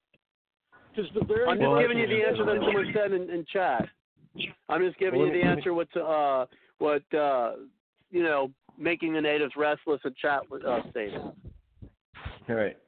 Hey, uh, can I, Robert? Can I try to answer the question? Yeah, no, go ahead, Kelly. And then I've got a an audio clip that uh, Suzette uh, made me aware of. You know, some you know some great questioning uh, from. Know, you know, what I think it was from Mike Turner uh, that she wants to go. Uh, she wanted us to, to play, and so let's go ahead and uh, go ahead, Kelly, and then I want to play that. And you know, we do have uh, some other callers. So great for calling in. If you'd like to actually uh, speak with us on the show, just push the one on your number dial, and I get you in. Go ahead, Kelly. Well, there's two parts to this uh, question. One is impeachment, removal of office, and that's in the hands of the Senate. Article three: the Senate shall have the sole power to trial all impeachments. Uh, so judgment that means the trial in the Senate. If successful, then they cannot hold office.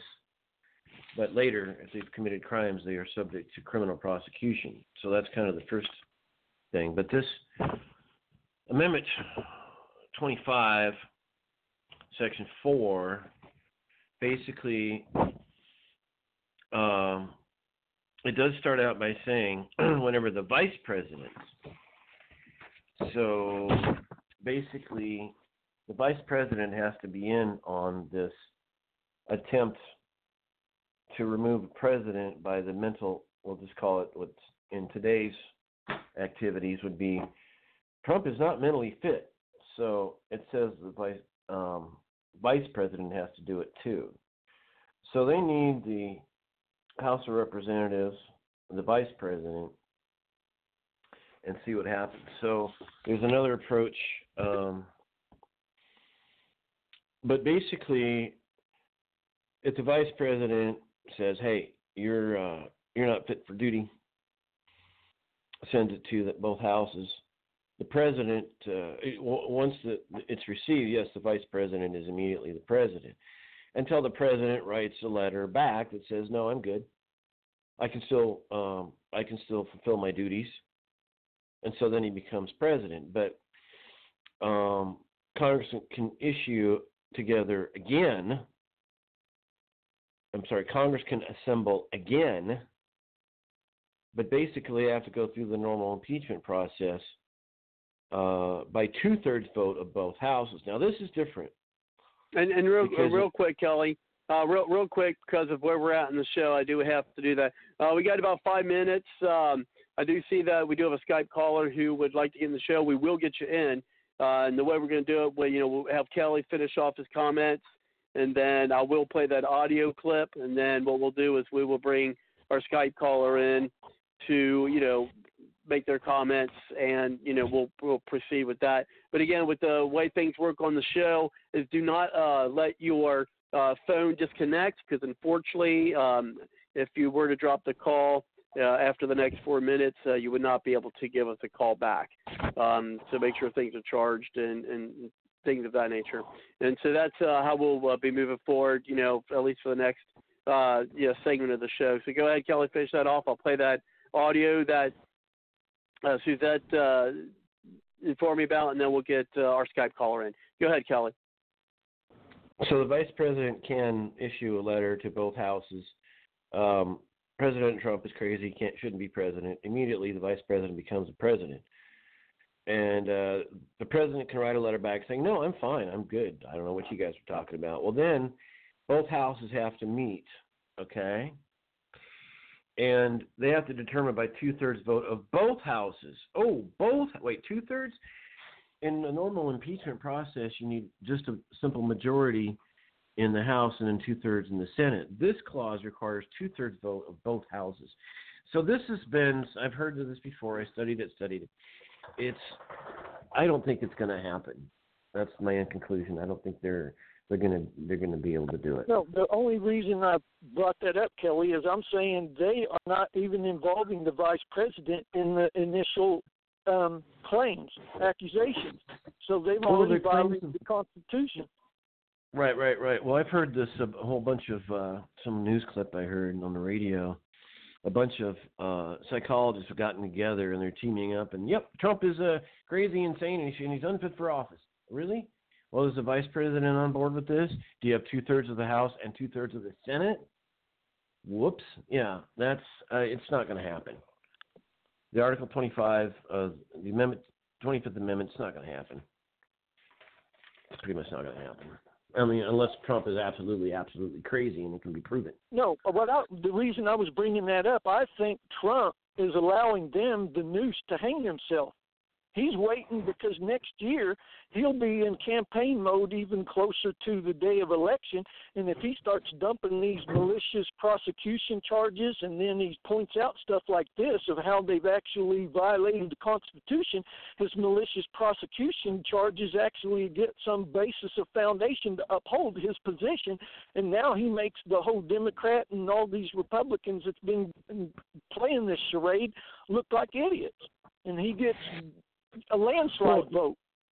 Well, what he could do is have Bob Barr accumulate all the evidence of perjury before the Senate, before the House, perjury under oath, blah blah blah.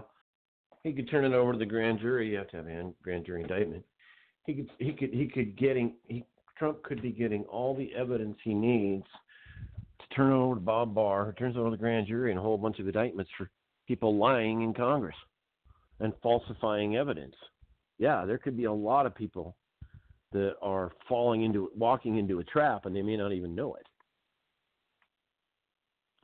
Yeah, I just couldn't figure That's it all out point. myself. Even I just wanted you guys' feedback to help, you know, me under better understand. Thank you. Back to you, Rob. You're welcome. Well, I'm going to go ahead and get that uh, keyed up, and then we're going to get um, Constantine in. Uh, it's been a while since we've uh, heard from him, but it is good to uh, bring him back in the show. But let's go ahead and uh, I'm going to key that audio uh, for you so, so that we can get uh, get that on. Give me a moment.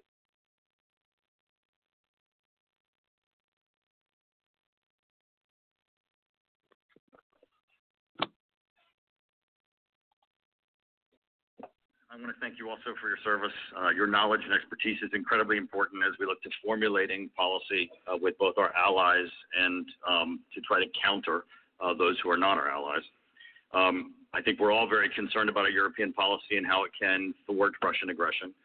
Um, Ms. Williams, and you are responsible, as you said, as part of your portfolio, you advise the Vice President about Ukraine, correct? Correct. Lieutenant Colonel Vindman, you said that you are the principal, in your opening, you say you are the principal advisor to the President on Ukraine, and you uh, coordinate U- U.S.-Ukraine policy, correct? Uh, Congressman, I, in this um, statement I issued this morning, I, I probably eased that back. I took that off my d- job description that I have on my eval, but I certainly spent much more time advising the ambassador than I did the president. I had no- But, it, but your statement, as you submitted it and read it today, says, as the NSC, I am the principal advisor the National Security Advisor and the President on Ukraine, correct? that is not what I read into the transcript. That might have been what, what I had in there yesterday when I was drafting it, but I chose to ease back uh, on that language, even though it was in my evaluation, just because I didn't want to But you wrote this, my role. you wrote what I just read. But Congressman, what I'm saying is what I read into the, the record this morning uh, didn't say that. Okay. Noted. Um, because you know Ukraine, you know that we work through our allies and our multilateral relations, and you know that um, Ukraine is an aspiring member of the EU and NATO, right, Ms. Williams? Yes, that's correct. Lieutenant Colonel Vindman? Yes, correct. And you know that probably that the EU and the NATO and NATO both have offices in the Ukraine, and that we try to advance our policy with the EU and NATO. And you would agree that our Ambassador Bailey Hutchison and Ambassador Sondland would be responsible for advancing our policy interests with Ukraine at the EU and at NATO, right, Ms. Williams? I would say that certainly in terms of this specific relationship between NATO and Ukraine, that would would fall to Ambassador Hutchison, and between the EU and Ukraine uh, to Ambassador Sondland. But obviously, we have an ambassador in Ukraine as well. Right.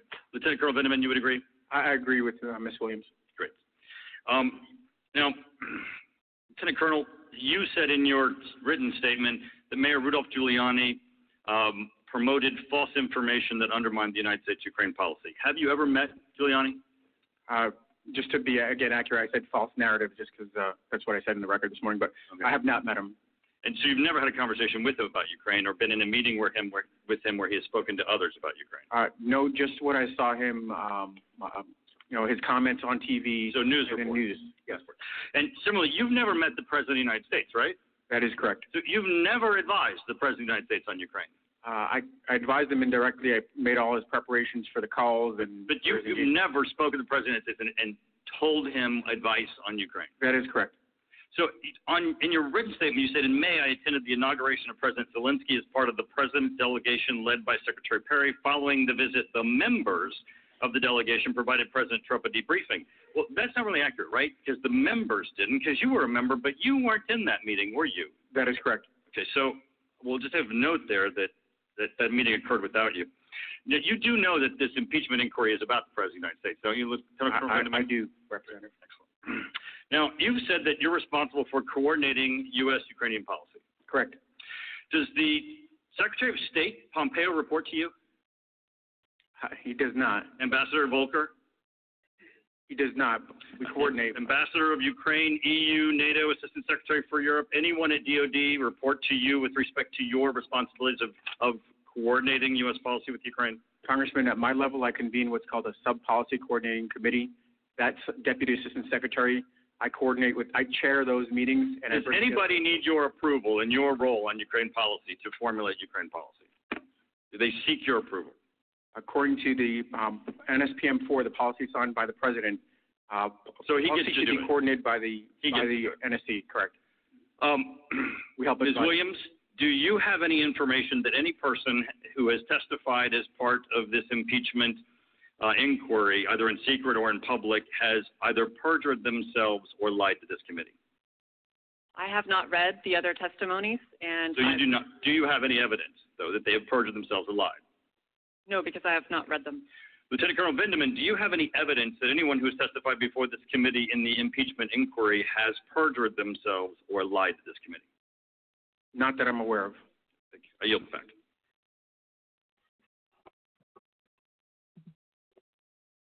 Uh, two things. Um, we are going to uh, go ahead and uh, yeah, open up another call. Uh, so we are going to get Constantine in, and then I want to go back to you, Suzette, because that was I, I wanted to know if that was the uh, audio that you wanted me to uh, to play, if that was the, the question you wanted me to play, and then what your thoughts on that are. But let's go ahead and at this point bring in uh, Constantine. Uh, thank you very much for coming to the show. How are you tonight? Hey, how you guys doing? Can you hear me all right? Yeah, I can hear you all right. Okay. Um, hey, how's it going, guys? Doing all right? I'm just glad to hear hear you guys. Good. I don't normally call in, but um, on occasion, since I uh, since I do have a degree in political science, and something comes up like this, I thought I might want to clarify, if I may. Yeah, sure. Go ahead. You're up. The mic is yours. If that's what Okay. Okay. Well, anyway, out out of respect to to the other speaker, uh, I'm terrible with names. Don't don't don't be offended. but um, the, the the article that that he was referring to. Uh, really, kind of, it's uh, there, there's an article for the president, and there's an article like this that applies to uh, the Supreme Court, as they're individuals that that have a lot of individual power, and, and it really refers to, to them either being physically incapable of completing their term with whatever's their, whatever's wrong with them at the time, but they're still alive, or being incompetent. Now, being incompetent would be like something that'd be diagnosable, other than people just think you're goofy. You know, um, really, really high standard for that. And uh, you'll find that uh, over over history, you know, just for those people that are interested in it, no one's ever been uh, impeached either by in the in the Supreme Court, and of course, obviously, as president by those particular articles because even though there isn't um, necessarily a uh, like a, a, trial like the impeachment process is concerned, uh, it, it, does constitute, you know, uh, some kind of legitimate other than political or or reasons why you're going to remove that individual, and um, that's the reason why the, the the the things that need to occur are a little bit different on that. Um, theoretically speaking, it would be just about imp- it's just about impossible though to um, really impeach a sitting uh, Supreme Court justice because the the wording in that is uh, really vague. Yeah, really vague. It says basically good quote unquote good behavior. Well, I mean that could be just about anything. So I, you know, for those for those of you that had some question about it, I'm, I'm not particularly ex- an expert on this specific thing that you brought up, but but you know, I've studied about it. I am relatively familiar with it, so I'm I'm almost certain I'm right on that. So hope that helps. Oh yeah, certainly. And as we do, as you recall, you know, line we'll keep your mic open for the you know remainder of the show, as, as long as you like to uh, stay on the program. But yeah, that is the audio. Uh, was that the audio you wanted me to play, Suzette? Uh, with uh, Turner and his questioning? Yes, that was it. You nailed it.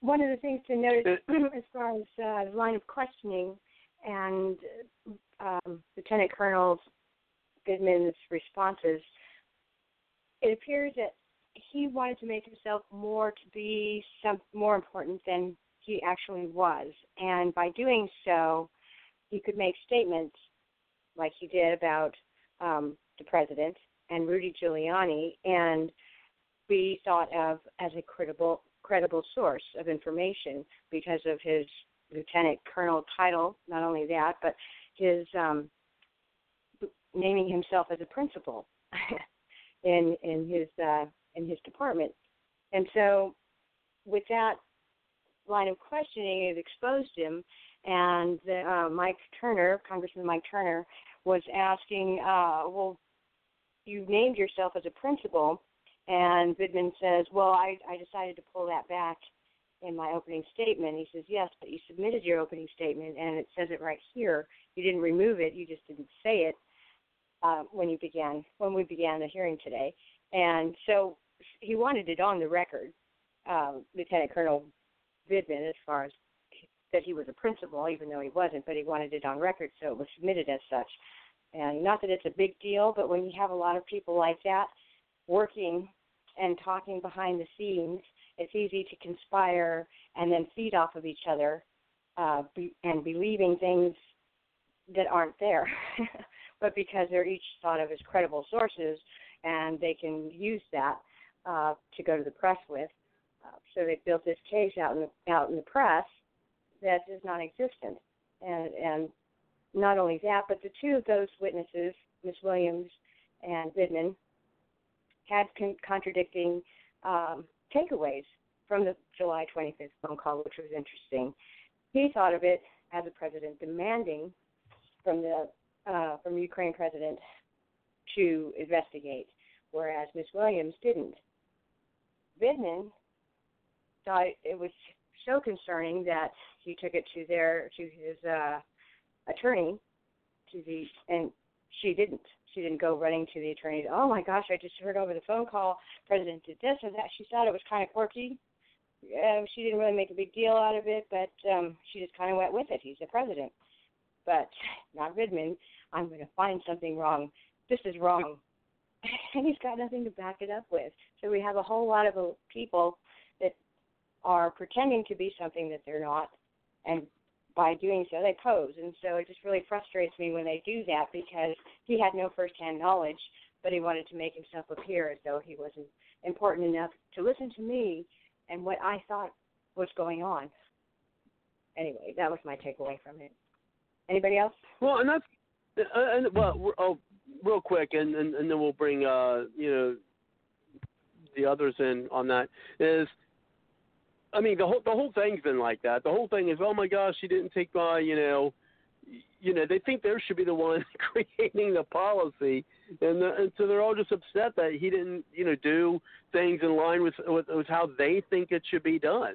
I mean, that's kind of the problem with the bureaucrats surrounding our president is you know you had and so maybe even some in the past you know more so than now maybe is as, even as cabinet you know who think that you know they know better you know because he didn't listen to them that they want to get back to them. And, and not just kind of like the political class at all who like hate Trump. They don't believe he deserves to be the president because he didn't go through the same channels that they did uh mm-hmm. to get the the political power that they have.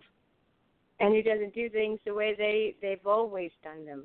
And that's the good that's a good thing. But just because he doesn't do things the way they've always done them have done them doesn't mean they're wrong and and it may be a good thing maybe a good thing for a change shake things up as long as it's within his powers and the law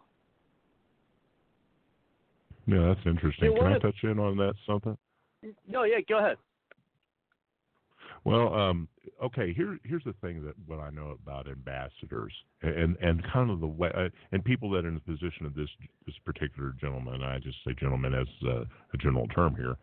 Um, generally speaking, when you're, when you're working for an ambassador or something like that, the, um, it's not necessarily that these people are incredibly important, but but they work in an, an autonomous way as a representative of the president, assuming that for some reason, especially when you're talking about ambassadors in the old days, like the 1800s, you know, you can talk about weeks, sometimes even months before, you know, they can reply back and everything. So to some degree, yes, they do have um, a, a degree of say so as a voice as per the president.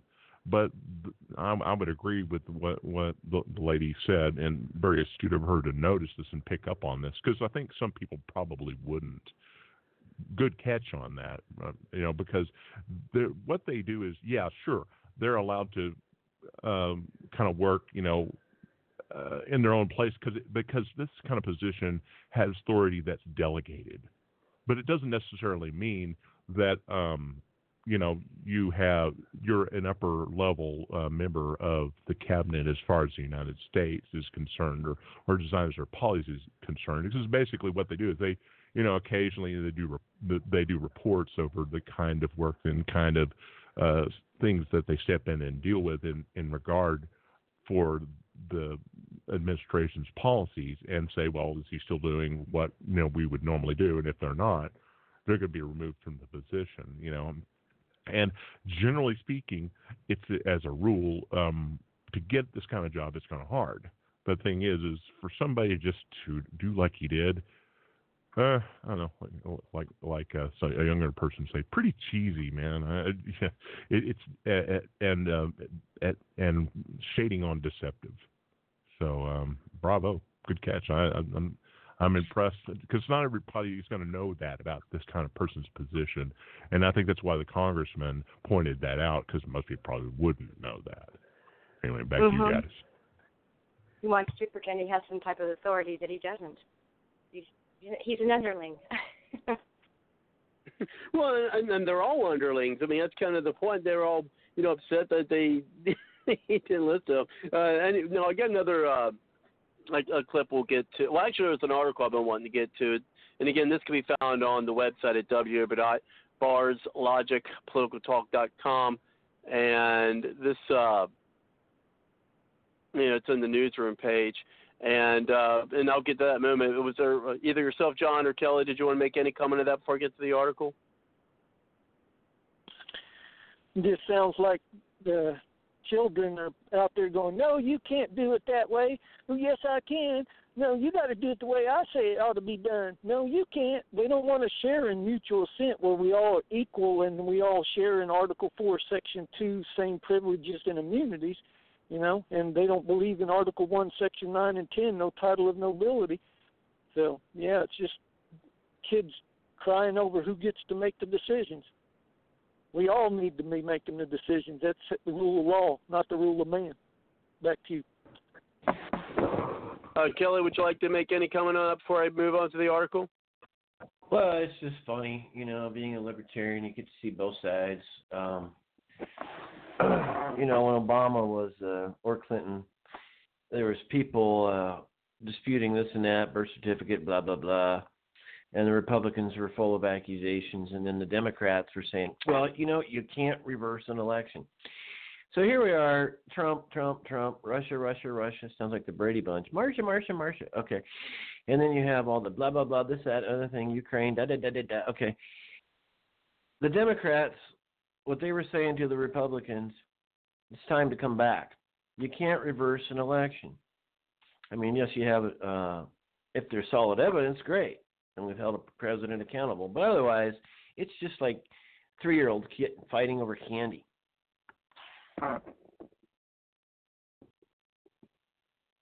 Yeah, so what I got here is, uh, you know, a couple of, I don't know if we'll get to them all, but, you know, I knew we had plenty of material, maybe not enough time this evening.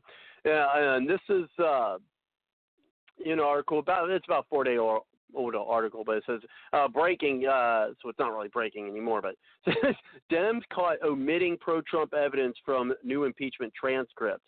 Uh, and this says on Saturday, Democratic uh, lead House Intelligence Committee. Boy, that's a oxymoron. Anyway, released parts of the transcript of National Security Council uh, official Tim Morrison and purposely left out key information to continue their anti-Trump witch hunt. Uh, the House Democrats purposely waited until Saturday to release the transcript because they knew it made President Trump look good. And even when they did release it, they supposedly left out key information. Uh, first, uh, first uh, committee withheld the transcript since October 31st, only releasing it after the first public hearings began last week.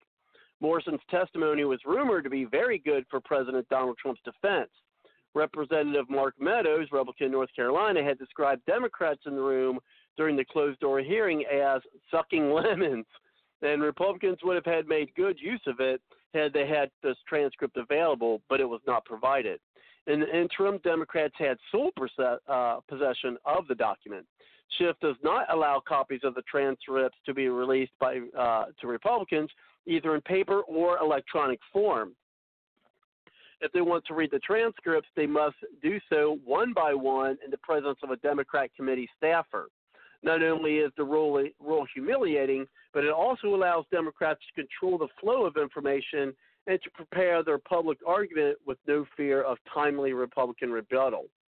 In the Morrison case, Democrats released uh, key excerpts uh, that highlighted the few facts in the testimony that they believe helped push the case for impeachment.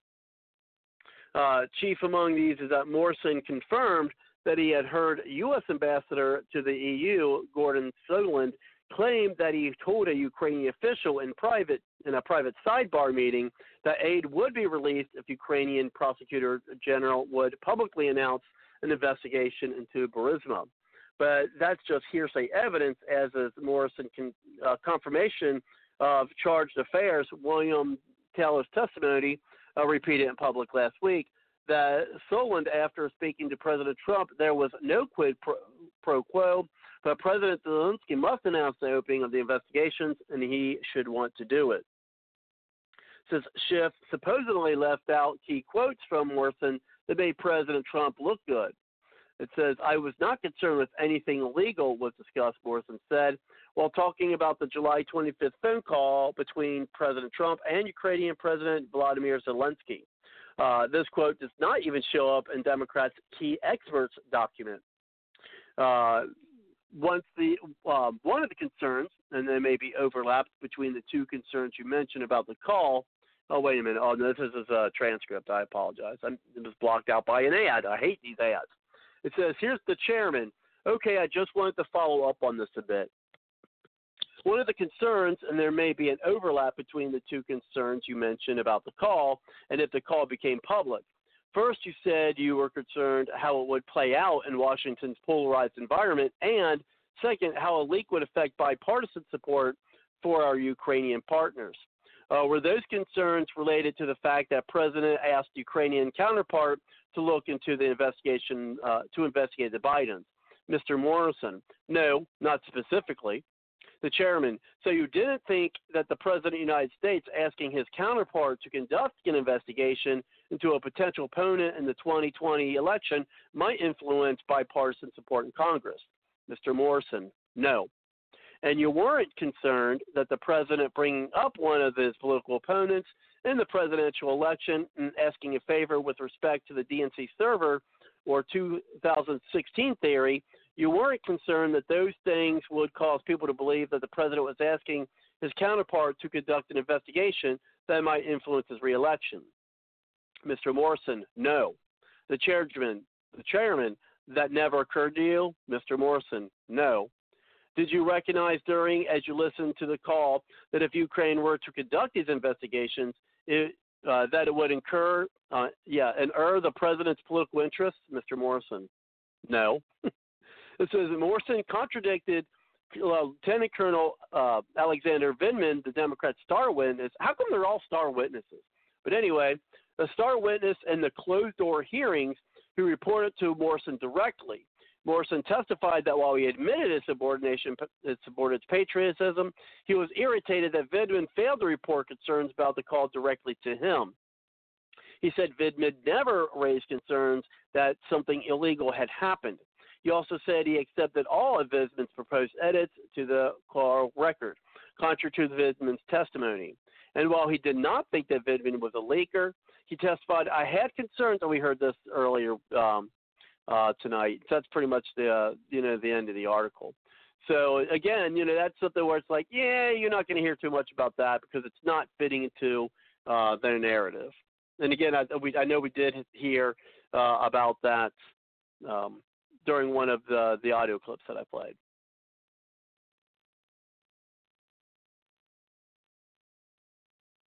And let's see.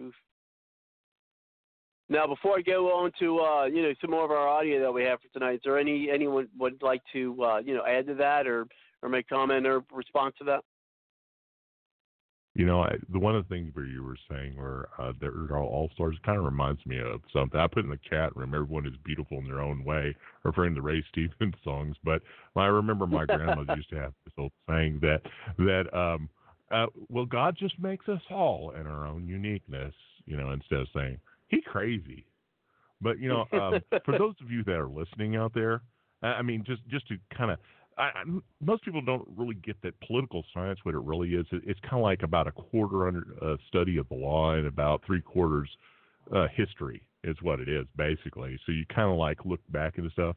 But I just wanted, for those of you that are wringing their hands, a little concerned about about this uh, impeachment. An interesting fact is just this, just uh, since 1900, this is the seventh time that there's at least been a vote to impeach a Republican sitting president mm-hmm. by by Democrats. And I, I'm just telling you, just from the way that this process worked, there's little to no chance whatsoever that the president is going to end up being impeached because the Senate is controlled by Republicans. For those of you that are concerned about, it, I mean, I understand getting concerned all of the, the minutia and getting angry and talking about the points of this case are all are all interesting, but unless you know he just starts seeing you know launch, launch codes and they can prove it or something like that, the president is not going to be impeached. I hope Yeah. that helps, guys. I appreciate you letting me call Oh, in. Oh no, anytime, and and I and, and I agree with that. I mean, I'm I'm not you know, I- I'm not that concerned about him being impeached. I, you know, I think my purpose here is you know to illustrate you know just how much of how much a farce it is, even with their so-called star witnesses, that that they just don't have anything, that they're grasping at straws. Because you are, I mean, you do have a fair amount of people out there who I mean, and and I'm just going off of you know social media to be honest, but you know with with Twitter and everything. Uh, but there are still a fair amount of people out there who do one they they believe Trump is actually going to get uh, you know impeached, which he might in the House, but he's not going to get convicted in the Senate. Or those who actually think that you know Trump is really doing what the media is touting. Now, now remember earlier tonight we we did have an audio and I believe I did play it, uh, or, I, I seen it when I was doing show prep. But they did where he's like, look, you know, right now you've got Schiff saying that you know your testimony saying Trump should be impeached for this, and you got CNN who is stating, oh well, but you know this testimony uh, is saying that Trump should be impeached because you know because of this, and you know. We heard that later on tonight, but there, there's people who are watching the out, you know, the alphabet news channels, and, and really think that you know, oh my gosh, Trump's a, Trump's a traitor, and oh he's he's so corrupt. It's like there's a ton of people who believe that, and and my my purpose is is not because I think oh my gosh Trump's going to get elected, not elected, Trump's going to get impeached. Is that there's a ton of people out there who really think that you know what the media, what the Democrats are trying to spout out is is the truth and and they really don't because all and remember all they're getting i mean the, the audio clips we're playing tonight and the articles that have been read here and what you guys have brought up i bet a lot of folks who who just watch the alphabet news channels they probably haven't heard any of that. They probably only seen the snippets. Now if they actually were people who stayed all at home you know and and watched it. But then of course i i mean i the clips that they had out there for the democrats uh you know the, the Democrats are getting like, and, and correct me if I'm wrong for anyone who's watched it more than I, I guess, but I mean, at least from the, the the videos that I've been, you know, going sifting through, is the there was like there were like 30 minute videos or audio or video where the Democrats were doing, you know, their questioning. It's like so the Republicans get like five minutes here, five minutes there, and then the Democrats get like a half an hour. you know, so the, the people are seeing more of the Democrat side certainly, you know, than the Well- than the Republicans. Here's a bit of interesting news or tidbits. Uh, Ambassador Sondland uh, apparently has been boycotted his hotels that he has uh, by Representative Earl Blumenauer, Democrat, and he's organized groups of people to go to his hotels and boycotts where the guests have to maneuver themselves around these people to be able to go in and out. I mean, they're blocking the front ways, and uh, that was kind of why Sondland wanted to to um, get this done as quickly as possible because he needed to get back to work and tend to these things. But uh, so as a as a um, form of intimidation, you will say these things and nothing positive about Trump, President Trump, and only these negative things to give the appearance uh, that the president is, you know, this vile orange man who is, you know, blowing up democracy. um, and so he got called on it, and it almost looked like he was relieved uh, when he was called, and they did mention the fact that the Representative Blumenauer from Oregon uh, was doing this, and um, and he acknowledged, yes, that's what, that is exactly what's happening right now, and you know, it's causing him to lose business, and so that's pretty crappy. Uh, it did turn out that he um, he likes the president. He donated to his inauguration a million dollars um, to get tickets to you know to be up front, and uh, he thought that there could be a good relationship between uh, Ukraine president and our president to work together uh, in that region.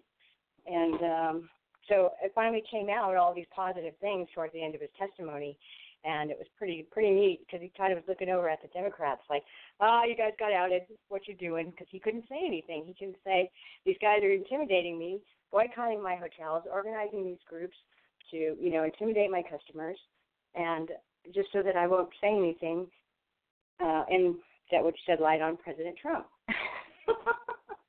Isn't that interesting? Well, yeah, I mean, in, and they've been trying to do this. I mean, no, I think that's another thing that you know, American people, when it comes to voting time, uh, the the see, and and that's my thing.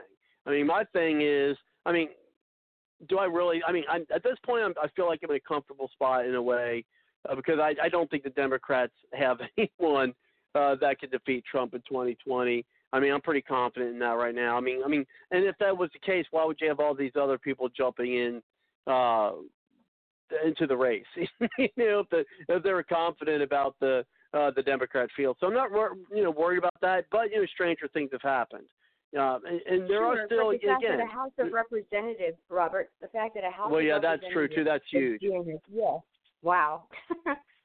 what a great Well, yeah, party. I mean, and, and I'll say that I've said I've said this before, and I'll say this again, is that what happened in 2018, and at least my analysis of it, is what happened in 2018 is localism, and what I mean by that is that not my guy, not my gal.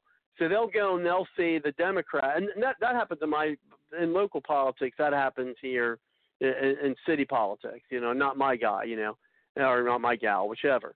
Uh, but anyway, is that so they know that the Democrats, you know, and, and how they are with you know with opposing Trump, but not my guy, not my gal, and they probably didn't even do research to see if their guy or their gal, uh, you know, uh, uh, agreed and you know voted you know with Trump. Where uh, and I thought that ironic. I'm like, well, what's the explanation of all these districts that voted Trump and then turned around and voted for the Democrat just you know two years later? I mean, what is that? You know, what what would cause something like that? But I mean, it's not my guyism, not my galism. Oh, yeah, everybody, all the mm-hmm. other Democrats suck, and so I'm going to vote for Trump, but my Democrat doesn't suck. You know, not realizing mm-hmm. that yeah, my voting me me voting in the Democrat is just increasing their numbers, and they're all gonna you know stand together. Because think about it, you know, any the the the, the powers that be like the, the Nancy Pelosi's and you know are gonna say, look, you're you're here now. Oh man, it looks like we lost. um uh, looks looks like we lost. Uh, oh man, where's? Yep, we did. We lost. Uh, we lost him. Yep, yep, Yeah. we lost Constantine. Um, You know, they they got Roger Stone for intimidating witnesses. He's going to be going to jail. I would consider what this representative, this Democrat representative, is doing and has done to uh, Ambassador um, Sondland. I would consider that witness witness tampering by intimidating him, using his business against him. Wouldn't you? oh, yeah, uh, uh, but, At least intimidation.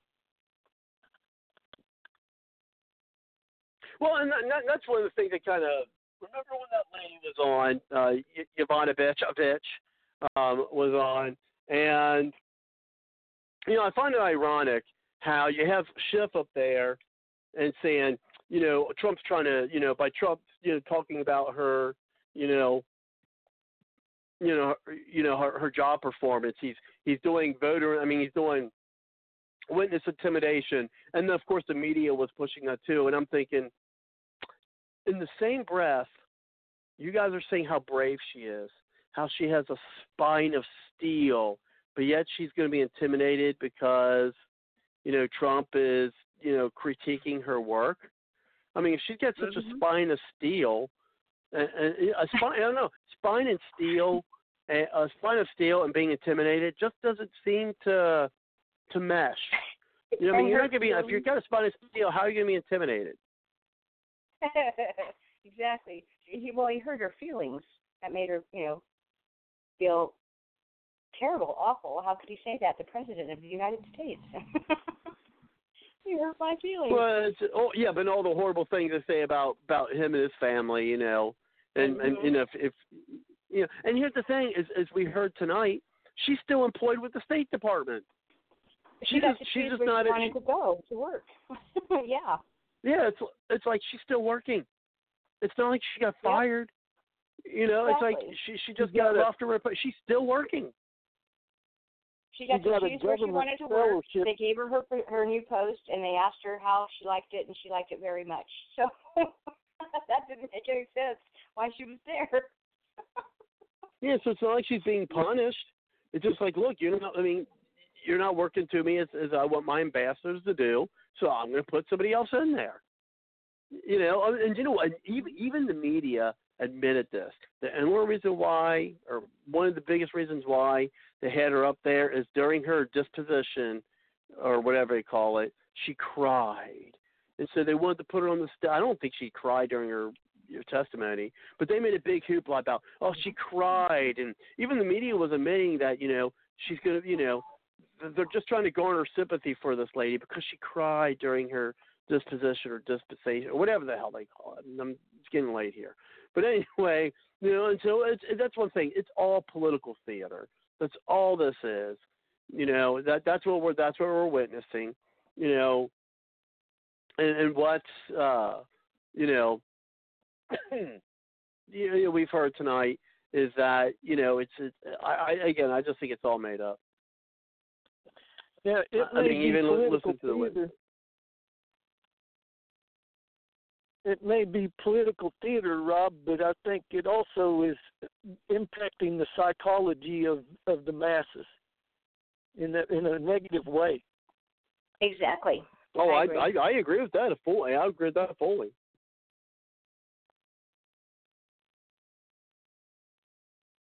No, certainly. I mean, there's people out there who, I mean, I mean, I've, I have never seen so much. I mean, even Bush. I thought it was bad with with President Bush. You know, when people trying to, you know, uh, connect him, you know, and compare him, I should say, to uh Hitler.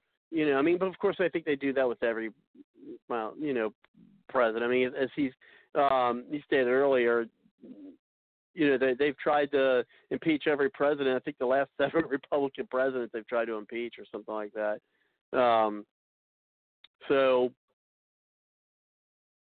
you know, I mean, it's uh, not not di- not different, but I mean, but but the hatred I think they're trying to instill in people on this guy. That's where I think the difference is. I mean, it's not that they only want people to, you know, dislike Trump, or but they. I mean, I think they really, literally, are trying to get people to to hate him, and then in turn, they hate the people who support him. You to use, I mean, critical thinking in order to understand the double speak, kind of like what you guys were talking about earlier, or we touched on it anyway. You know, whenever they're up there talking and they're saying, "Oh, you know, we're trying," you know, or I should say, uh, President Obama is trying to stomp out corruption. Well, what kind of corruption? If you're a um, communist in hiding well, corruption to you is a word that sounds great to all of us out here, but he's actually trying to stop, you know, Americans from actually being able to exercise their uh, rights, you know, under the Constitution. But they say, and it works the same way, whether it be a Marxist or, or a, you know, one of them people that like the Sharia law type stuff. They do the same trick. It's like, hey, we're stopping corruption. You know, like Turkey, that um, or Erdogan. You know, he's like, we're fighting corruption. Well, gee whiz, then you got you're killing all the um, allies of the Americans that are Kurds out there that were, you know, Western allies that are more aligned with the the constitutional republic mentality.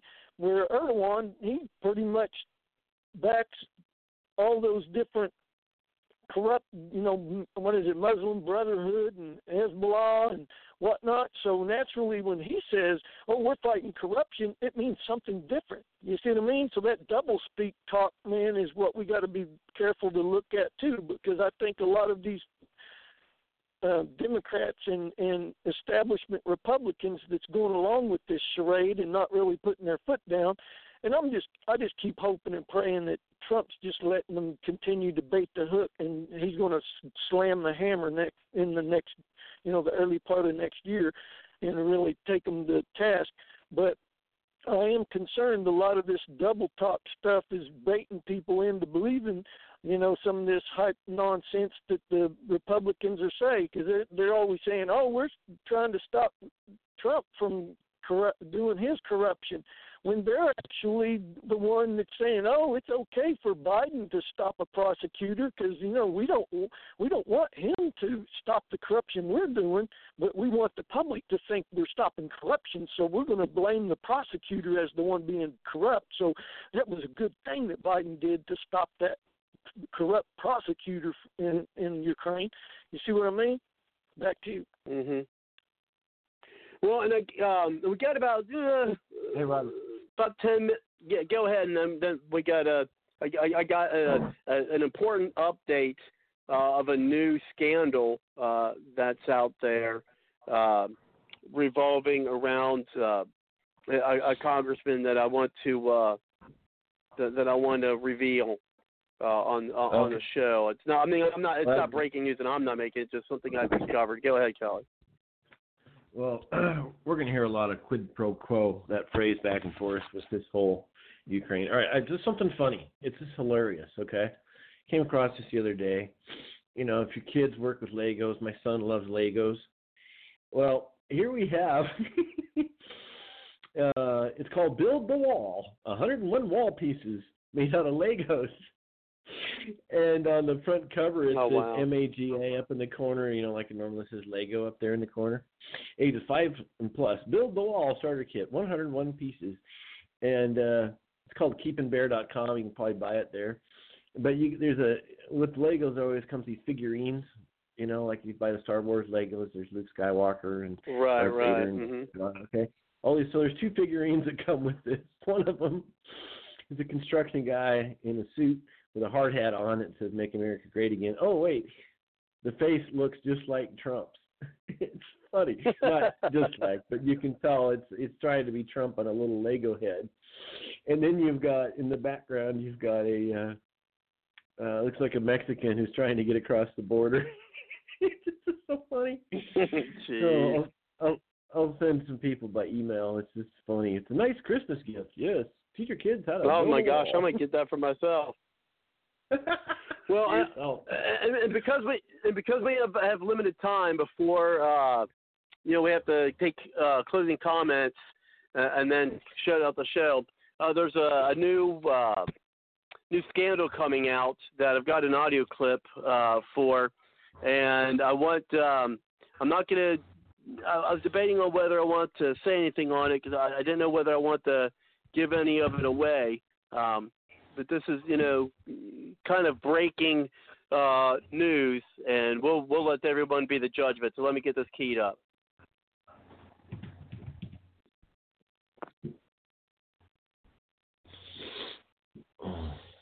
that the president used taxpayer dollars to ask the Ukrainians to help him cheat an election. Entire ecosystems are collapsing. How dare you? And that, my friends, is the breaking news part. What does it say? What did she say? Fartgate. Uh, no, there's one, uh, one of the uh, there was a guy doing an interview and he farted on the camera. that was on MSNBC. Oh my gosh, I can't remember the name of this guy, but is um, but he farted on on the camera. Oh my gosh. you didn't that was hear Eric it? Swalwell. that was Was Eric it? Swalwell. California. Eric Alex Swalwell, Swalwell, yeah. Yep. you can see that just talking. It was hilarious. And there were they some call it people that were gate. saying it was yeah they were saying it was uh uh, uh that wasn't him they were trying to cover for him you had people writing articles and stuff like this about it's like okay you guys are covering it up but when you see the video you actually kind of see him lift up and clinch like, oh he's protesting I know. Yeah, And actually, you can you can get that video. I do have that video if you want to see it. uh, and she's right. Go to www.bardslogicpoliticaltalk.com. Go to the uh, the Bards Logic newsroom and go to the videos section, and then there's a lot of videos there. And then yeah, go go down there. Um, It was uh, loud. Where it says view, where- it says view more, yeah, view, it was view more, and it says Greta reacts to Fartgate. And here I thought it, they meant Greta Van Susteren. 'cause I have no idea whatever happened to her. But dude, that was that one girl, Greta, I guess, who's talked about climate change or whatever. How So dare you? yeah, how dare you? You know, it's like, you know, maybe she needs to go talk to talk to China. You know, I mean, they're a heck of a lot worse uh, than we are. But but anyway, so we, I, I, it is it is that time of the night. Uh, I do really appreciate, uh, of course, everyone uh, coming to the show tonight. Um, you know, we will not again have a show uh, next Wednesday. I may, depending on my schedule, try to do a show next uh, Tuesday maybe. Uh, you know, the special edition, depending on you know, you know scheduling and everything of that nature. Wednesday, of course, is the day before Thanksgiving, uh, and so let's be honest, folks. Who's going to want to be listening to uh, a podcast the night before Thanksgiving, where everyone's going to be cooking, baking, or drinking? Uh, and so, That's a good time. you know, so Listening that in the background. well, yeah, there you go. Who knows? Maybe I'll just listen to me baking in the background. I don't know. But uh they're like, this is there's nothing's going on. It's just it's just Bards Logic Baking. There you go. Maybe that'll be the title of the show. I'm just kidding. I'm not going to do that. But um yeah, so I mean, I may do one Tuesday, but if not, we'll do it. Uh, but of course, we'll we'll have it the subsequent week. Uh, you know, and and hopefully we'll, we'll I'll be, get some more time to work with some more guests here. But it is that time where we've got about uh, about eight minutes left, and then I'll have to close things out. Uh, so that's three. I think it's each person a couple of minutes for closing comments, and we'll go with you, John, and then you, uh, Suzette, and then Kelly, and then I'll close things out for this evening. And again, you know, uh, thanks for uh, listening to the show, and then of course, you know, you know, get the link, and if you can, uh, you know, email it out to folks or put it on your Twitter or whatever your social medias are. It'd really be appreciated uh, to to get the, the the episode out. And so let's go ahead and uh, bring it over to you, John. And then again, uh, then uh, again, uh, Suzette and Kelly, things out. Go ahead, John. Your closing comments for this evening. Hey, hey, everybody listening, and definitely remember to keep in touch with your congressman and your senator. Keep pushing that. At least it's something in their ear to keep them responsible, or try to anyway, as best we can until we figure out a better answer. And we definitely want to, you know, expunge and all rescind, completely eliminate personal income taxes, personal property taxes. 16th Amendment of the U.S. Constitution, and then make sure all the legitimately legal United States American citizens have line item veto power to help start beating this thing back into shape, one you know bill at a time or one line item at a time. And so everybody have a happy you know Thanksgiving, and take care of yourself. Uh, stay safe, and see you back. Well, whenever Rob says we're gonna he's going to have another show. Thank you so much. Back to you, Rob. Thank you, John. I appreciate it. And you have a happy Thanksgiving yourself. Uh, and we'll go over to uh, you, Suzette. Go ahead. Uh, yes. Uh, well, thank you for closing comments. I just wanted to make a mention. Uh, the uh, Patriot Act reauthorization is coming up. Their Congress is doing a CR, and they've included it with the CR. I don't know why, but they voted a temporary CR, which is a budget um, approval for till next month. And so it's a temporary one, which is good, which means we still have time. I've been calling up and down the directory. Call and tell your congressman to vote no on the reauthorization of the Patriot Act. Everybody have a happy Thanksgiving and be thankful for what you have and don't think about what you don't have. Back to you, Robert. Well, thank you very much, Susie, and always, uh, you know, thank you for you know everyone coming to the show and participating certainly. And yeah, happy Thanksgiving to you. And uh, go ahead, Kelly, uh, with with your thoughts for this evening. Uh, yeah, hey, go ahead and check your uh, emails there, uh, Suzette and Robert. I just sent you the uh, MAGA wall building toy. and uh, and we're to buy it. I guess 24. Amazon's trying to sell it for 49 bucks a pop. And uh, if you buy a bunch of them, they, they drop the price to twelve dollars a piece. it's funny. Um, impeachment, Jefferson scare, rarely used and is like a scarecrow with no effect. Um, but if the Democrats think that they can probably cause a sweep in the election towards them with the uh, House, the Senate, and President in 2020, well, good luck, I guess. If there is evidence, well, you know, the big question: What is our foreign policy? By the way, what is the foreign policy of Congress? Like, President authorized to uh, withhold military aid um, if uh, he wants something? You know, you do this for me, I'll do this for you. I, I'm scratching my. What is our foreign policy? And does it vary between? It's a very complicated thing. I just, I'm already tired of hearing about impeachment stuff. I guess that's about it for me. And yeah, that um yeah, I'm getting tired as well. I mean, yeah, that but that's why we get the other side, uh the, the people, and I've said it before. I mean, I think that's what they're trying to do is wear us down. But uh, we, I do got to, you know, do have a little bit more time uh, left than I thought. So I'm going to take this opportunity to play one of my favorite audio clips. Um, and one of the reasons why uh, I do, you know, uh, what I'm doing and why I support uh, President Trump and really feel uh, that we really need him uh, to be reelected uh, because I think this is something that, you know, again, just like under Obama, uh, that the Democrats are going to fail to do. To command a space shuttle mission.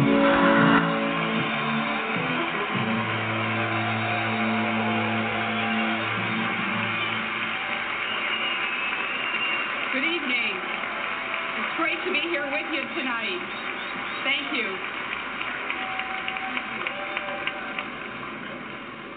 From the moment the first pilgrims arrived on our shores, Americans have been asking, what's next? We are a nation built by the passion of people who weren't afraid to do something first, to step into the unknown, and to pave our own way forward. We are a nation of explorers. In 1961, President Kennedy issued a challenge to America to land a man on the moon and return him safely to Earth. And 47 years ago, on this very day, Neil Armstrong and Buzz Aldrin answered that call and they walked on the moon.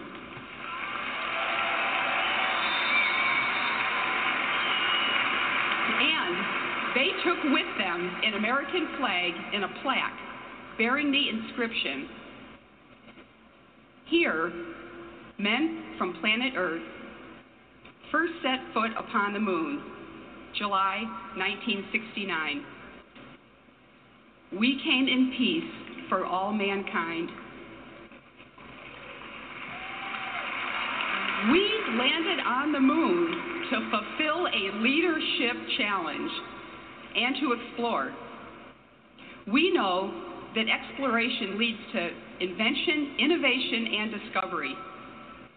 For example, our successful robotic missions to Mars, Jupiter, and Pluto have provided valuable information about our own planet. But in 2011, the Space Shuttle program ended. The last time the United States launched our own astronauts from our own soil was over five years ago. We must do better than that.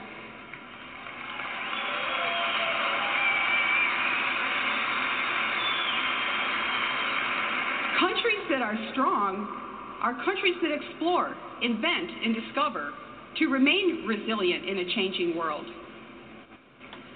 I'm honored to have played a role in our nation's heritage of explorers as the first woman to command a space shuttle mission, joining the ranks of those that have fought to lead the way. Thanks.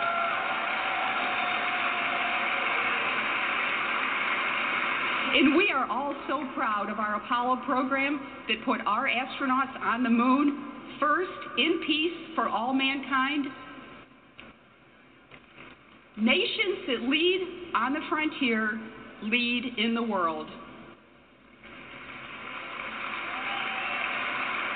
We need that visionary leadership again. Leadership that will inspire the next generation of explorers to have that same passion. We need leadership that will ask Americans, Americans will ask again, what's next? We need leadership that will make America's space program first again. Yes. And we need leadership that will make America great again. I want to thank all of you. Thank you for what you're doing. God bless America.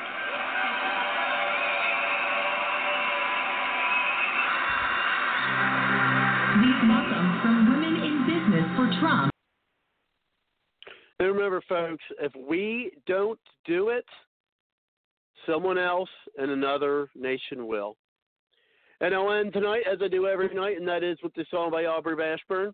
And uh, she might not be doing music as much anymore. She's uh, actually in painting now. Uh, I think you can find uh, her paintings there on Facebook, uh, Aubrey Ashburn. But uh, thank you very much, everyone, for coming to the show. Have a great Thanksgiving. We'll see you next time, and good night.